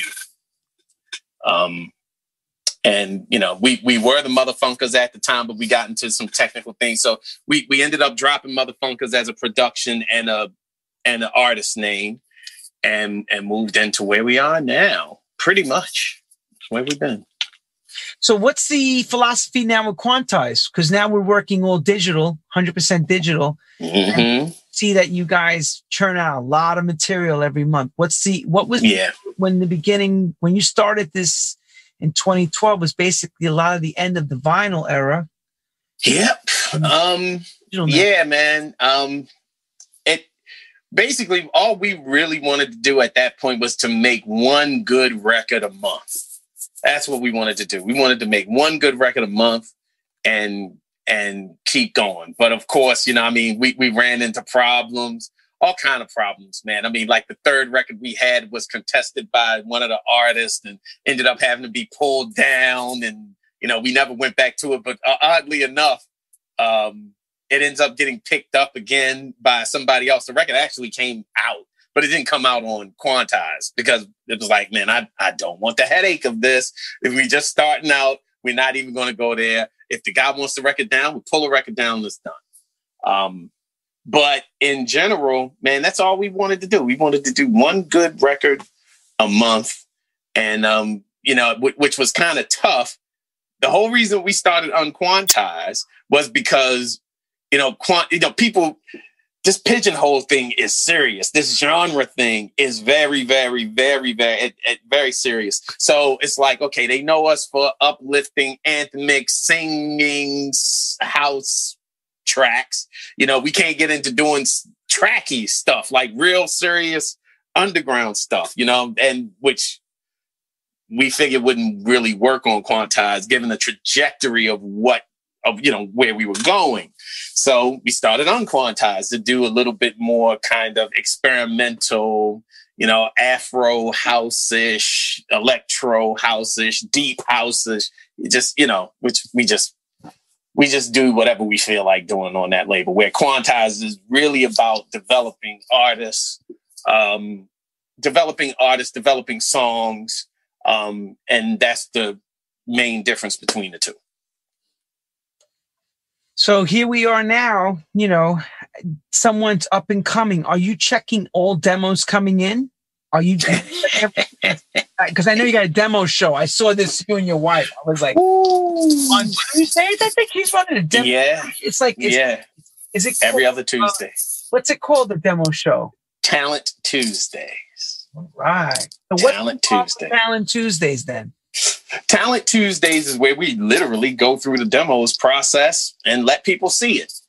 Um, um, but it, hang on. Yes, I know that it's. I know it's not all. I, I'm being corrected as I'm going. Okay, yeah. we have to come in and talk about it. Do we have to bring somebody else in?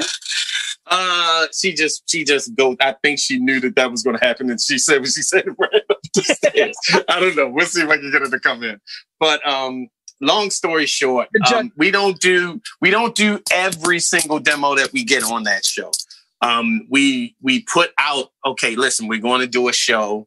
Um, if you would like for your demo to be to to be judged by the masses, not just us, let us know. So those are the particular records that you hear on Talent Tuesdays, not just every single thing that comes in. I mean, man, first of all, we get so many demos. I mean, at one point, man, we had so many demos, Lenny, that I I think we were backed up with like 200 just demos, right? I love it. And- What are the demos? What are you gonna do? You're like, dude what? i'm saying i have missed we we have we have missed just because you know with with traveling and everything you know non-pandemic traveling and moving around man we missed a lot of stuff we missed a we, we missed some stuff man that i'm mad that we missed but um you know just couldn't get to in time but we've since really started to focus in and we've got a lot of help man with uh with our crew um, helping us to go through the demos process. Candace Candace McKenzie is our A and R. Oh, and, um, Candace, where are you girls? Take a Yeah. bow. Yeah. Take Yeah. a So we got we got. Candace and uh, Mike Freak helps us a lot with the with the demos process. Tommy, of course, um, Kelly, of course, and um, so you know we're able to get through this onslaught of demos in a in a much better fashion than we were doing probably in our first five years, man.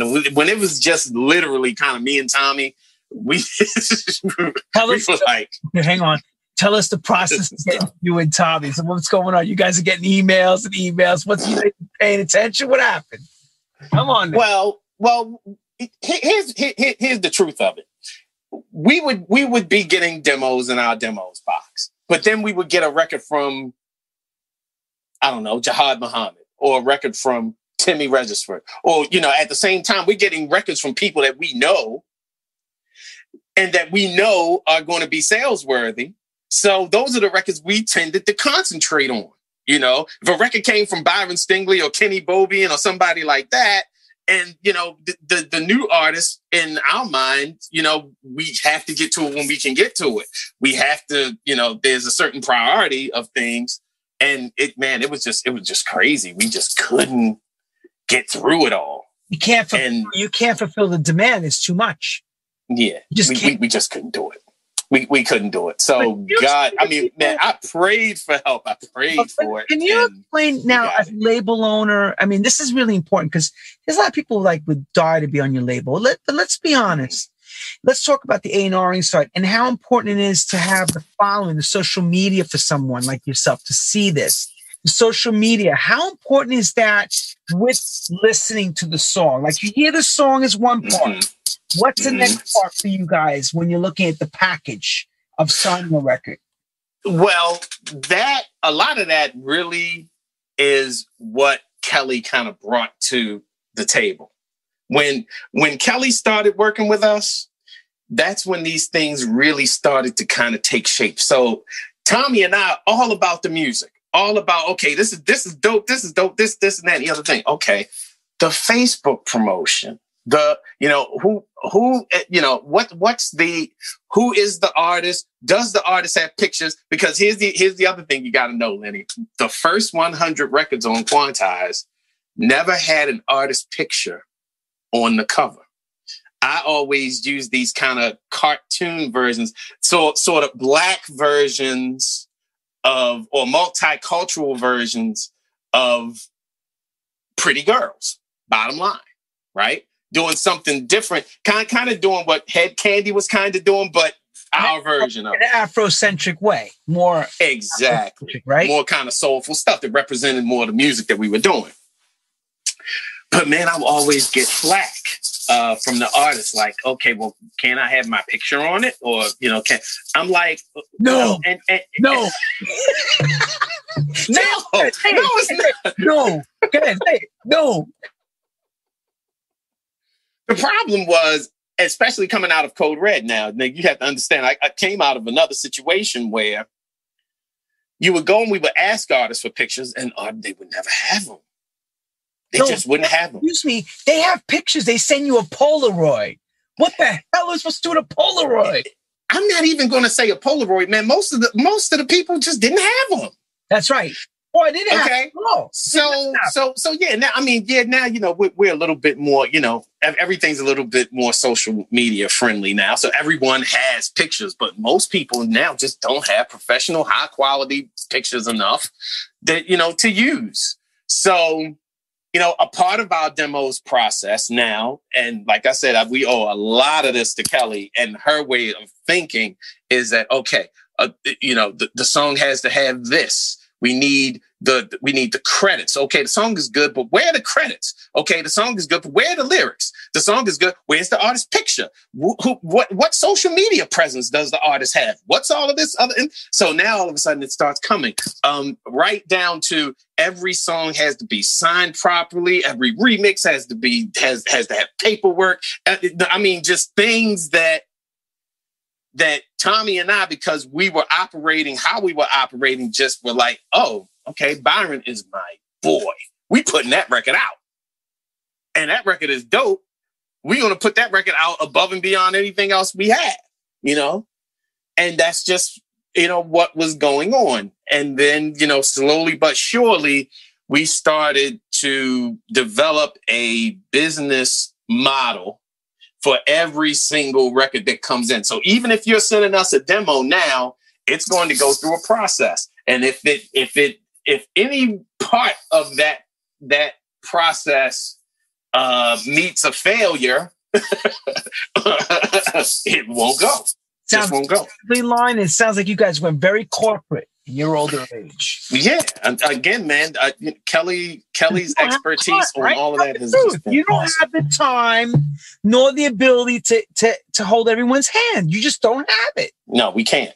We we we can't. And and like I said, at, at one point, man, we could and would do it, but where we are now is a completely different space. And and we just you're, you're absolutely right. I mean, you would think that with the pandemic, Lenny, that we would have more time we had less. It's ridiculous. This this doing? whole thing. We're all stuck home. What the hell are you doing different than I am? Tell everybody what your day's like. Because I've been telling everybody I'm crazy busy too. Okay. Why are you busy? Yeah. Tell us why. The reason that we're busy is because I, I wake up in the morning, say a typical a, a typical Monday morning is wake up, um, start figuring out what the record is going to be for two weeks out. Okay, because you, we're usually two to four weeks out from whatever record we're doing. So we wake up Monday morning and we're working on, okay, well, we've got a quantized record and an unquantized record. And lo and behold, if we have something from Reelsoul or something from Mark Francis with, you know, with their own labels, um, you know, we have to look at those too. So depending on what that is, we, we wake up in the morning, we figure out what it is and then we start the process okay does this need a remix or does this need uh, uh, an edit or does that need okay will that will will these two records make it to being released in the two or four weeks wherever we are we make that projection on monday morning and we start working so I'll start working on the production side. Kelly will start working out, finalizing, making sure we have every single thing that we need from the the final contract to the uh, you know the, all of the final mixes to making sure I have all the parts so that when we start working, we don't have to keep going back and forth, back and forth, back and forth. So usually that's what we kind of start doing on a Monday. On a Tuesday, we record meeting. We we meet and we talk about new things that come in. Um, so you know we we talk for a good couple of hours about that. Um, working through what the demos are. You know, we do it now, you know, online and and people can see, you know, that's that's a part of what we're doing. So usually that's Tuesday. But also involved in that now is the video aspect of it. Now all of a sudden, you know, I've got to make sure that the broadcast is good. I've got to make sure that the cameras are good. I've got to make sure that, you know, what we're using um, as a platform is is working properly. I've got to make sure computers are defragmented and and cleaned and, and ready to go. You know, so that's a whole other side of it. But that that also happens on Tuesdays. Wednesdays um, is usually you know get up and go to work trying to finalize and figure all of that out, et cetera, so on um, as well as Thursdays. Now, Thursdays can also get into doing more broadcast and stuff. So, you know, it's about getting up in the morning, making sure that you get all of the production that you have to get done, lay it all out and fix all of that. That usually takes a few hours. And then going into doing whatever we're doing as far as broadcasting and streaming that afternoon. Same thing with Friday. Saturday, we try to take off, but I don't know uh, usually doesn't happen. I mean, this this past Saturday, we were working all day, trying to put everything together. Sunday's pandemic praise, so that's up at you know five or six, getting ready to make sure everything is straight for a show that happens at ten o'clock. This morning, I I, I literally uh, blew a speaker of mine because a cord came out of my mixer so everyone, and, send please send a a, a, a PayPal fund to DJ Spen for his new speakers, everyone, because um, he burned out his Radio Shack Optimus Prime speakers, and he has since he's a kid. Man, and I had right anymore. So I have to go to eBay to try and find that. And I mean, I'm I was so distraught. It like threw everything off because it was like 20 minutes before everything started. I had everything straight everything was together. 20 minutes, that happens. Now I have to figure out why it happened, figuring out why it happened. You know, I mean, we ran over, but we got on the air and we did everything. Everything went, went, uh, went absolutely fine. Um, but you know, it's, it's like, and, and, and, and let's not forget, that's the business side. the personal side. Right. What, what time we have for that? Okay. I don't All hear. right. Yeah. What, Okay. what That- That's just the business side. Okay. From the personal level, we have a daughter that has to be up and ready for school by we, we have her up at eight. She's online at nine, and she's going through online school from nine until two or three in the afternoon. So, you know, I mean, with with the help that we have from my son, um, you know, we we kind of take our turns doing what we have to do with her. But you know, all of that's going on at the So it's same like- time. It's like this. Candace, hang on one second. I got to run to my daughter's teacher. Wait, wait, just wait one second. Right, like that. Uh, gotta do this. yeah, it's worse. The people that work, the people that work with us know. You know, I mean, at any time, I will be. I mean, I'm doing Zoom meetings, man, like with the phone in my hand. I'll be in the car, running around, up the steps, down the steps. I mean, it's, it's, it's, it's crazy. And then, Man, yeah. What what happened when you were traveling? It was like then you were traveling too at one time.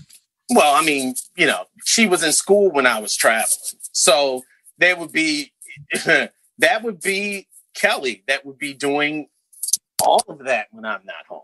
That's right. and and and she holds down a nine to five every day so she doesn't do this is not i'm saying man it is It's is literally nuts around here i don't even know that you know once talking to you about it is one thing because i mean i, I just wake up and i just kind of do it but as i'm talking to you i'm like You're going. Wow. what When what time do you sleep? How many hours do you sleep? Because you didn't even tell us about production. You didn't even say you went in the studio to do a touch of keyboard. Nothing. Nah, I mean, man, I mean, one, DJ. the one, the, well, a lot of what we've been doing, even since, since I left Code Red, Code Red was the last actual studio setup that I worked in. Um, man, I bought myself a, a killer laptop and I've been working on the same laptop that I bought in 2012, which is my studio, technically. Um, it- now we have studios that we go to where you know we record vocals and we record um, keyboards and that kind of thing. Um, but in general, man, I'm working on this laptop and have been doing so for the past eight years. I need a new one, I think, but this thing is still running, so I'm I'm running it in the hole. But it, you know, I, I like this laptop because I can travel around the world with it. You know, I have my studio, go into, you know, especially if I'm somewhere for more than you know two or three days, just sit there, get it set, and you know, go to work. And uh, nothing, n- nothing better to listen to a demo than you going out and playing it on a super duper sound system somewhere. And man, that you know, that that's kind of the monitors, but everything else is is you know pretty much done in headphones and that kind of thing. And um, yeah, I know a lot of people probably like, what? Really? Yeah, that's it. That's it. Working like a like a banshee with his little little laptop in 2012. Like, so the whole album now that we're up to, of course, the album's released, it dropped. oh boy. Fabulous album. Yeah, A lot of the cuts. I see you've also collaborated with David Morales and some really great Yeah. on there. Tell us the concept of this album and the reason why I held back Spen's. Spen's interviews because I wanted the album available for all of you to support this album, go out and get it. But he's going to tell you why he has this album out and what came right. to make this happen. Uh oh, wait a minute. I've got a low battery. Oh, just left. Wait a second. Here we go. Yep, I've got a low battery, but but but I'm still here. Anyway, um, so um, I haven't done an album since 2014 was the last album I, I did. Not that album was Transition, and um, you know, doing albums. I mean, as you know, are pretty difficult um, to to just do, um, and I've had a couple of the songs, man, have been. Um, one second, Lenny. Let me see if I can still hold on. I, got- I gotta plug this thing in so I don't lose you. And then we start looking. Can you hear me still? All right. Yes, sir. So- yes, sir. All right, good. So, um, a couple of the songs I've been working on since Basement Boys. One is "You Are My Friend," and I haven't. Um, I've been trying to find the right person, and I've had several vocalists make an attempt to do this record, never to have it be done to a point where I was satisfied.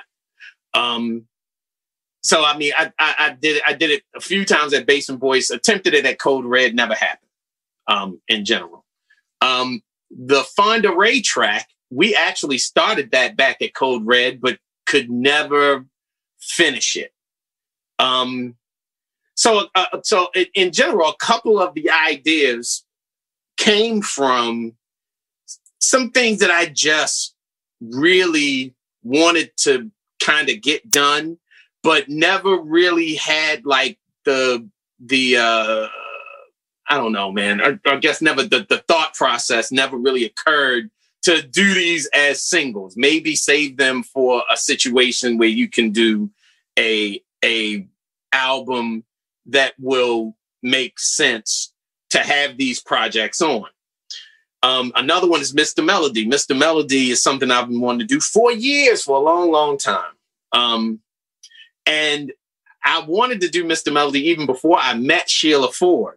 And man, you know, Sheila Ford is just, she's just amazing with her. And talk about classically trained. She's trained, man. I mean, trained from top to bottom and knows what she's doing, man. So if you want somebody that can Ella Fitzgerald you from up the street to down the street to around the corner, she will kill you.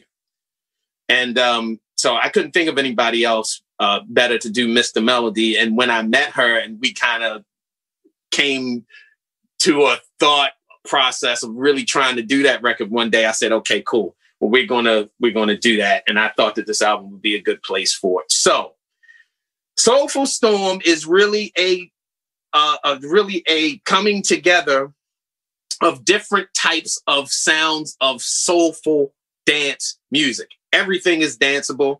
But you know, the difference between the Fonda Rae track and say something like going home to see my savior are worlds, worlds apart. They're very, very different, but still considered to be in the realm of soulful dance music. You know, one is blues based, one is very heavily R and B based. Um, you know, one is raw, one is as pretty as you're going to kind of get you know, with, you know, with as far as a dance track is concerned. And I think every single solitary track on on Soulful Storm is a is is a soulful dance record and from hard to soft. So that's why it's a soulful storm. It's a collage of many different elements of soulful dance music. The question that you know, a lot of us ask is because of the streaming and Traxsource and all the digital distribute distribution of how things work. Are you finding that people are cherry picking songs or are they buying the whole album? It's a singles based market. Bottom line. Um, doing doing albums in a single space market is people will tell you don't do it. I mean, I've, I've had I've had people say don't do it. Um, artists that said I don't want to do it. Um, and I think that it's it's the it's the exact opposite for me. Doing a body of work that represents who you are, or not even who you, that represents something.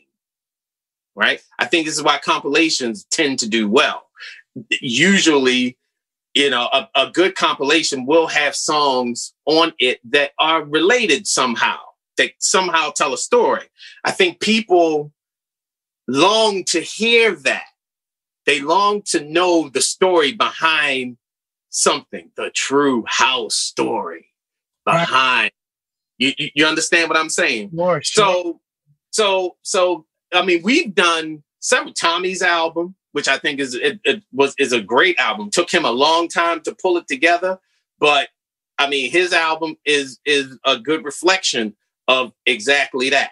You know, kind of like you know tracks that we've done over a while, plus some new things. We put it all together, and it's now a body of work. Um, and I, I think that, you know, no matter how many times you go and surf something or you, you go and check out an artist on Spotify or something, okay, wow, I really like that song, right? The, the, the one thing that's going to happen is that a person, a natural reaction to that would be, well, what else does the person have? And if it's and it's readily, readily available, now you've made another sale.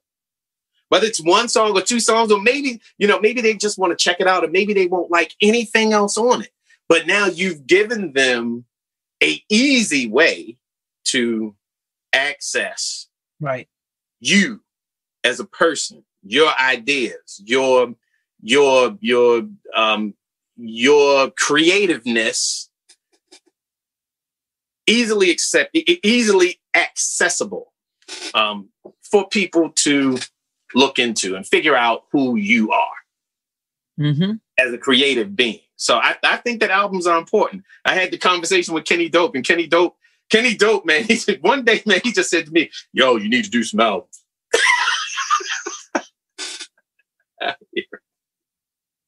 you need to do some albums, man. I was like, okay. And I wasn't really even thinking about doing it. Did you say why?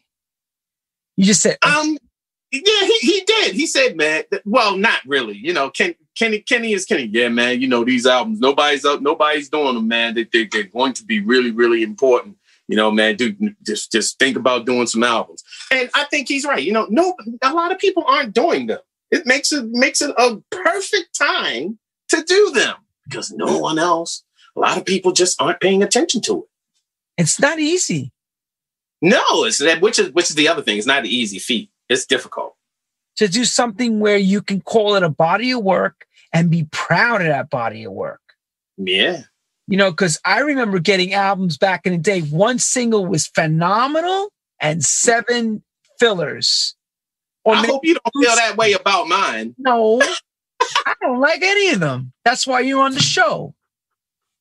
I love the album. I told you I love the album. Are you kidding? Okay. Come just, on. Just, first just of all, sure.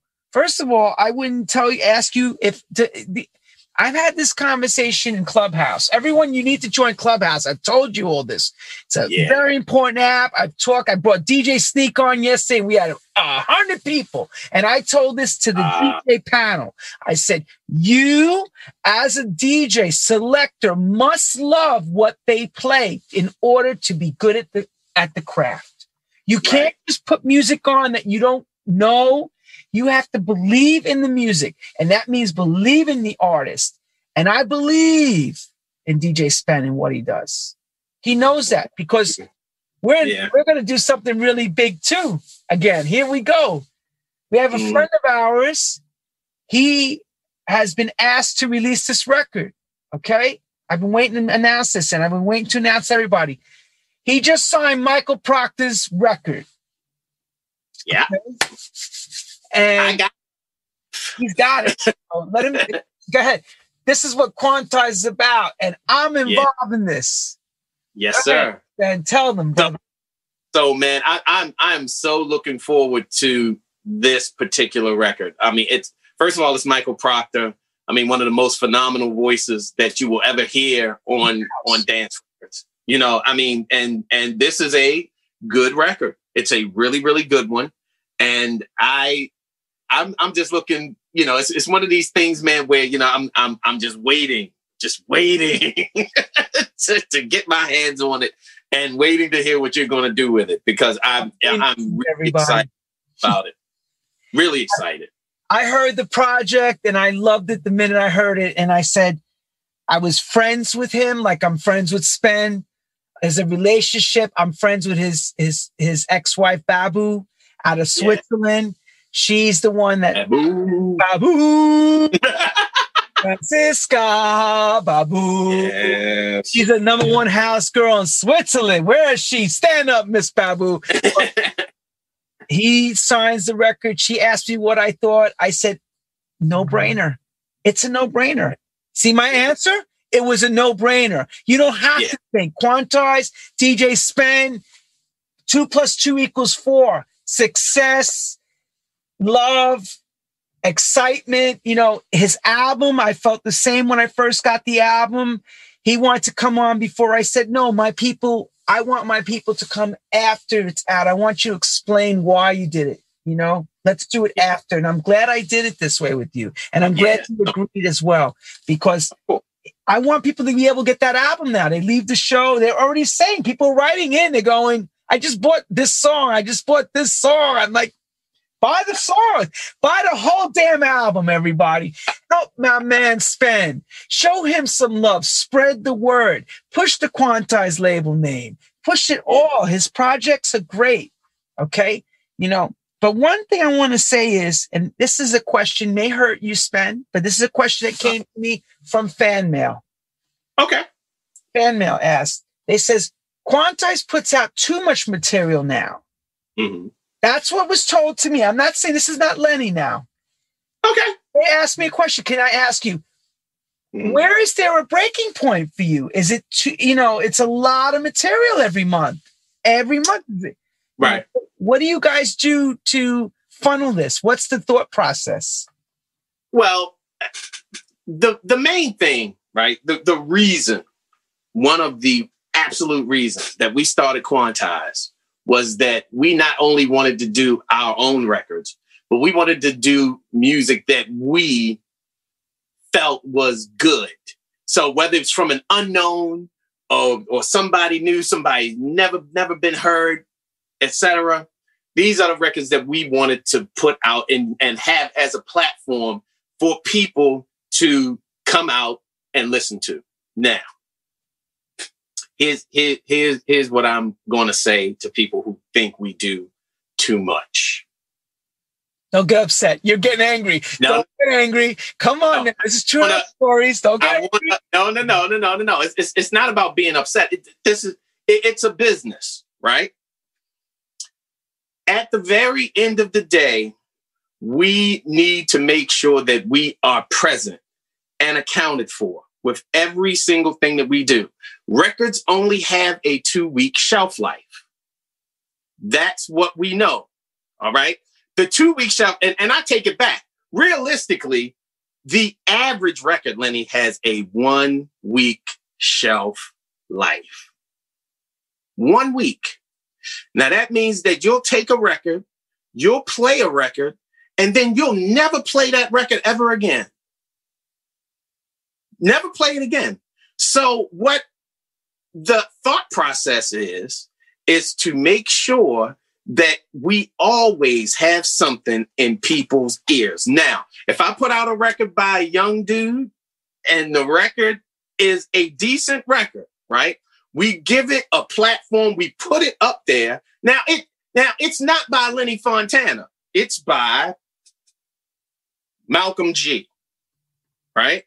Malcolm G now has a platform that his record will go up and people will look at it because we put it on Quantize. Now, is that if, if I put out a DJ Spen record and then put out a Malcolm G record, right? right behind a DJ Spen record.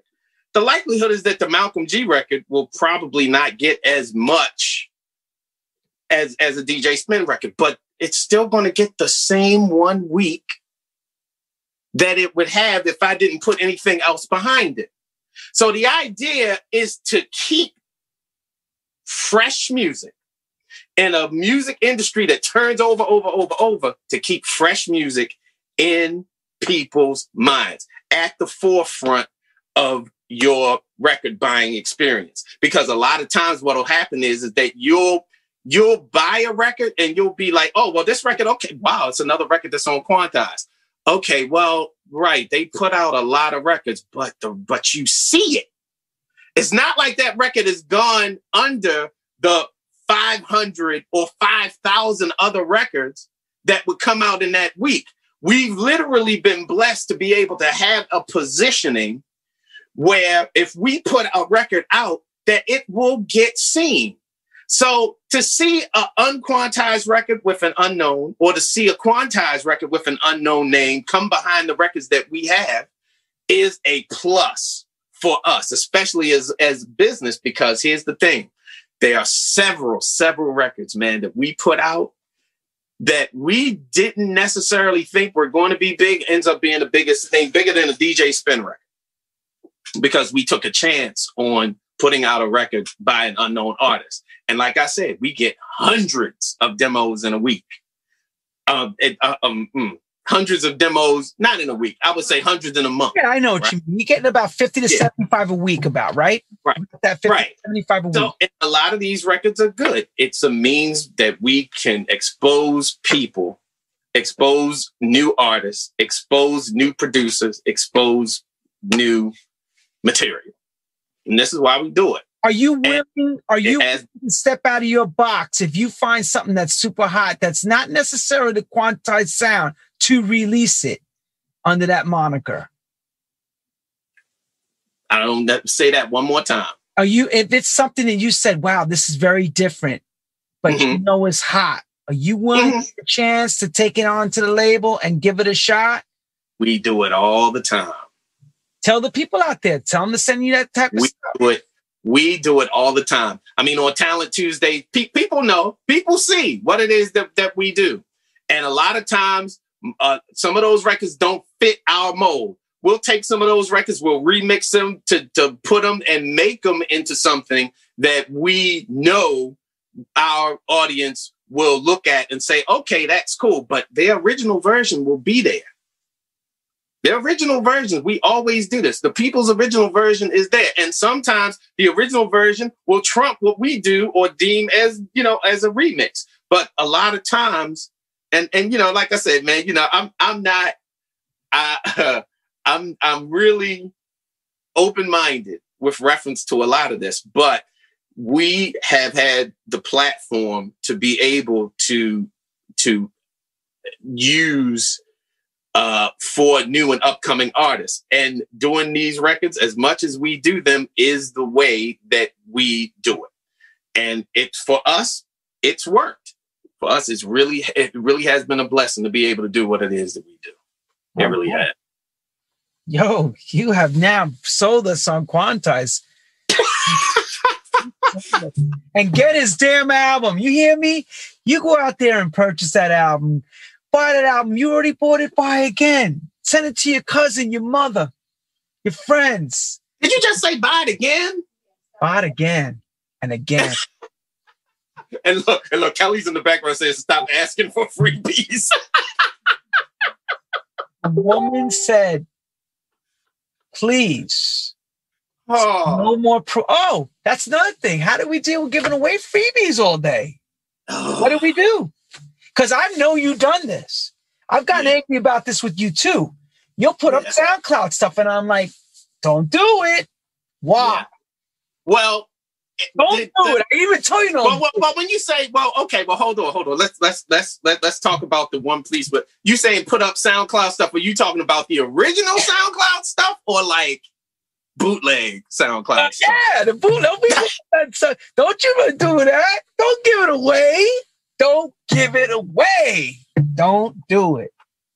Um, you know what, Lenny? Um, there have been, you know, like like say, you know, like the Chaka Khan thing, man. I did the Chaka Khan um Live in Me track, right? And and and at a point, people were asking me for it so much that I just said, you know what, I, I, I'll I'll I'll just give it away. Now I'm not one. I don't even come from that. I'm like you. I'm like give away what we work hard to do this kind of stuff but um especially with something like that man I, I think that the consumers really do appreciate like when you do something like that and it's just a dj kind of giveaway thing they love it I mean, it's crazy. You know, look, you go on Bandcamp and you see it all the time. If if if uh, somebody does a Janet Jackson remix and puts some beats under it and does a thing to it, it'll sell better than the person's original material. I don't know. Why is that? You see what I mean? So I mean, I, I use I, I only use SoundCloud in the free capacity. Like if I'm if I've done something and people are like asking me, asking me, asking me, um, I, I'll I'll just go and just give it away just because I know people want it. And and people really do. The the the reactions to people getting that you know, that that that free thing that I just did, uh, you know, or edit or whatever. They they're just like, yay! But then it's like, give me more, give me more, give me more, and I'm like, no. I know you don't agree. Importantly, last of the last of the questions. We've come to the pandemic. We're living through this. We're roughing it out. We're all living, oh, we're living in our caves in a sense and just living day to day. Are you going to take the vaccination? And do you feel that we'll ever get back to any kind of normality again? Okay, there you go. Compound question. Really? Compound. Compound. there ain't no way to put. All right, well, let's take it two parts. First question. Okay. okay. Are you taking the pandemic? Um, are you taking the uh, vaccination? Yes. Okay. Yes. Um, and the reason why, um, I have a special needs daughter. All right. Um, relatively nonverbal.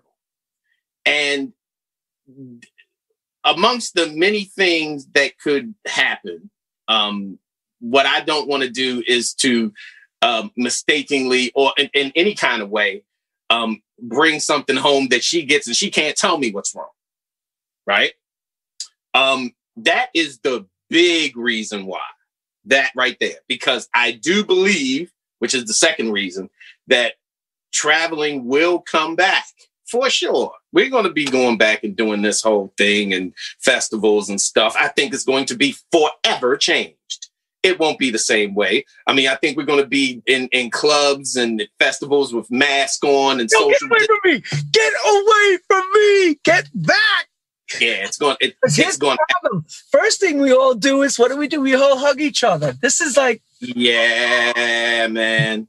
It's but and, and and it's and, and it's going to happen but you know you looking at the love side of it let's look at the flip of that let's look at uh okay i want to drink i want to get drunk um and heck with it. i want to party. I just want i want to party. I want to party. And i mean shoot an english party or a japanese party i mean they they party. So and that partying requires being together. Requires that. It, and and that I don't think is is it can be taken away. It can't. Um, which is why I'm really praying that everybody is safe and careful. You know, I know it's a lot of underground parties and stuff going on, and you know, some states, you know, you still go out and do this kind of stuff. But you know, the more we do it now, the worse it's going to be, or the longer we're going to have issues. I I think, and um, yeah. So, am I getting the vaccination? Yes. Do I want to get the vaccination? No. but I, I think in order for me I to get on say hell to the no. No. But they're asking, yo, dude, they're already asking for the passport QC code in your phone. It's already in America. So it's going to be mm-hmm. getting point that we're going to have to travel across that little pond, the ocean, to come on the other side to go and play those great gigs. How are we going to get in those countries if we're not vaccinated? You know? Yeah. We're to have to be. And, you know, like I said, I mean, I, and, and I have gone through a complete change with that. I think, um, you know, you asked me the same question in November. No, sir. No.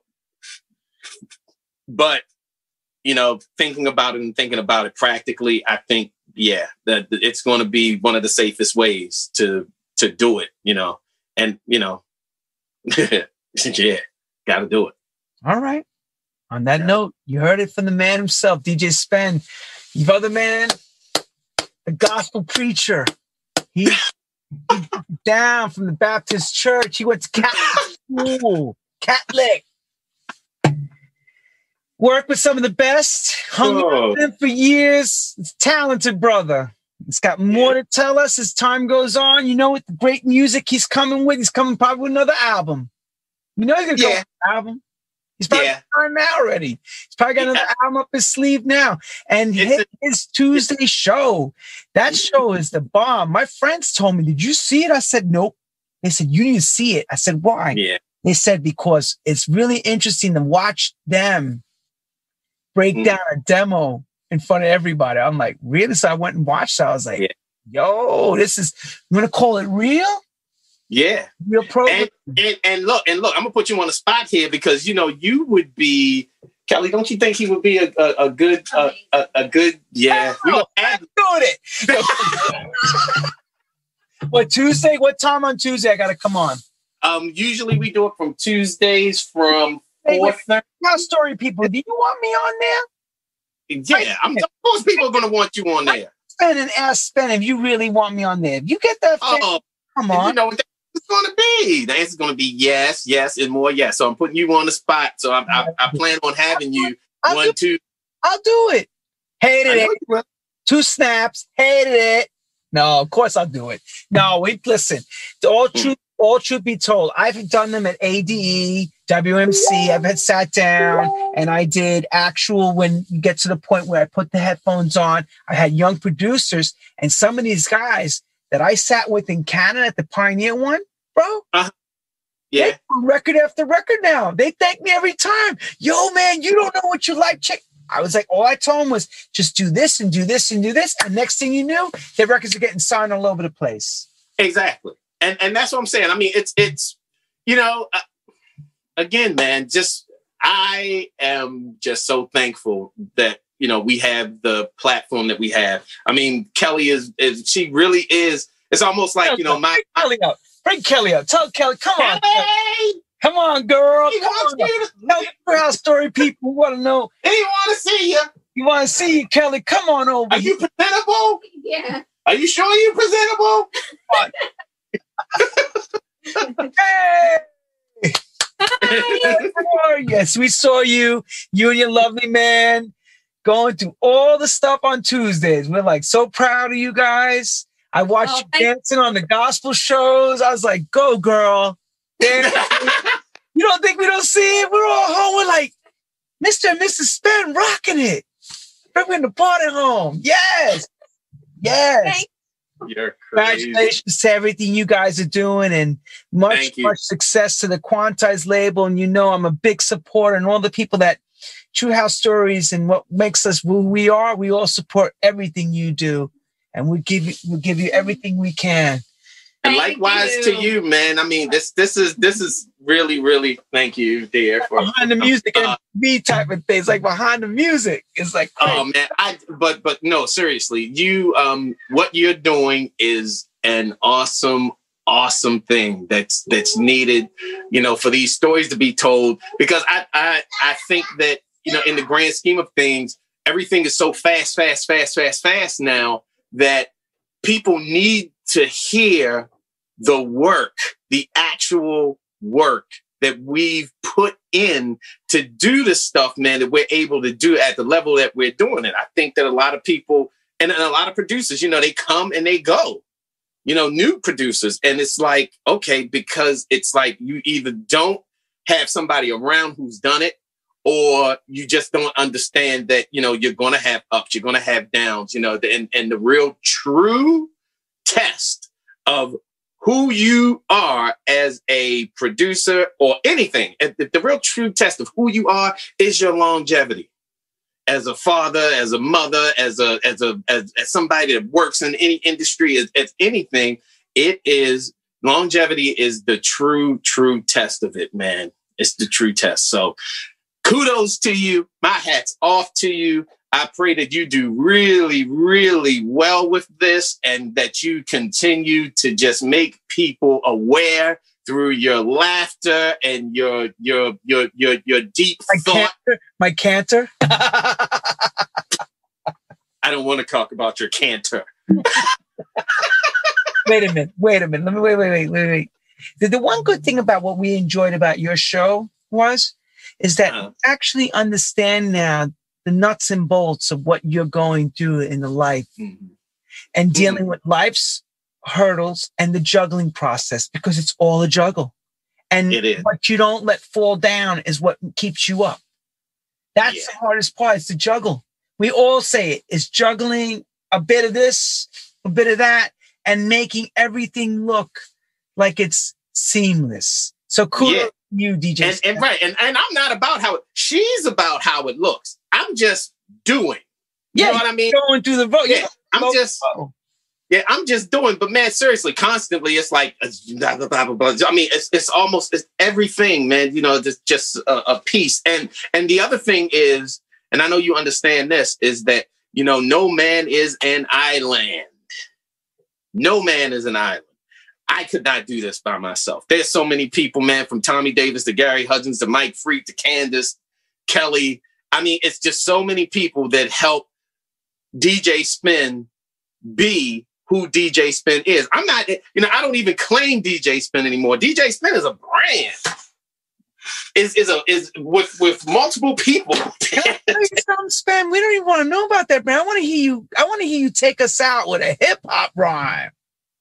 Oh, I don't have it anymore. They're all begging me for more. They're saying, get him the rap. Oh. They're like, yo, he needs to finish out the rap. Like, mm, take no. out with a rap, boy. Come on now. Oh, man. What Come on, bring us back anymore. 1983 dude, I don't even have. If I had my rhyme book in front of me, and I'm, uh, it's probably not that far, but I'm not making Go people find say, that rap book. I made my record out. I made him go run around his house. Go get dude, it. no, I got nothing. I got, oh, yeah, they're saying please. God, please let him let him say uh, repeat the rap you did already for everybody. Go ahead. No, I don't want to repeat. uh, Come on. Right, so I did this. So I did. I, I did this for Spinner for his birthday. Okay, kind of that's good. Let me see if I can flip it. But uh, well, it's the D E J A. Listen as I say, a rhyme in the way a professional supposed to lay a funky rhyme on the track for my man Lene as he does his thing today on the True House Story. yes, yes, and that, my friends, is a wrap. DJ Spen, you are the man, sleep. brother. No, I need some sleep. Remember, everybody, subscribe to newsletter, subscribe to newsletter, subscribe to newsletter, and and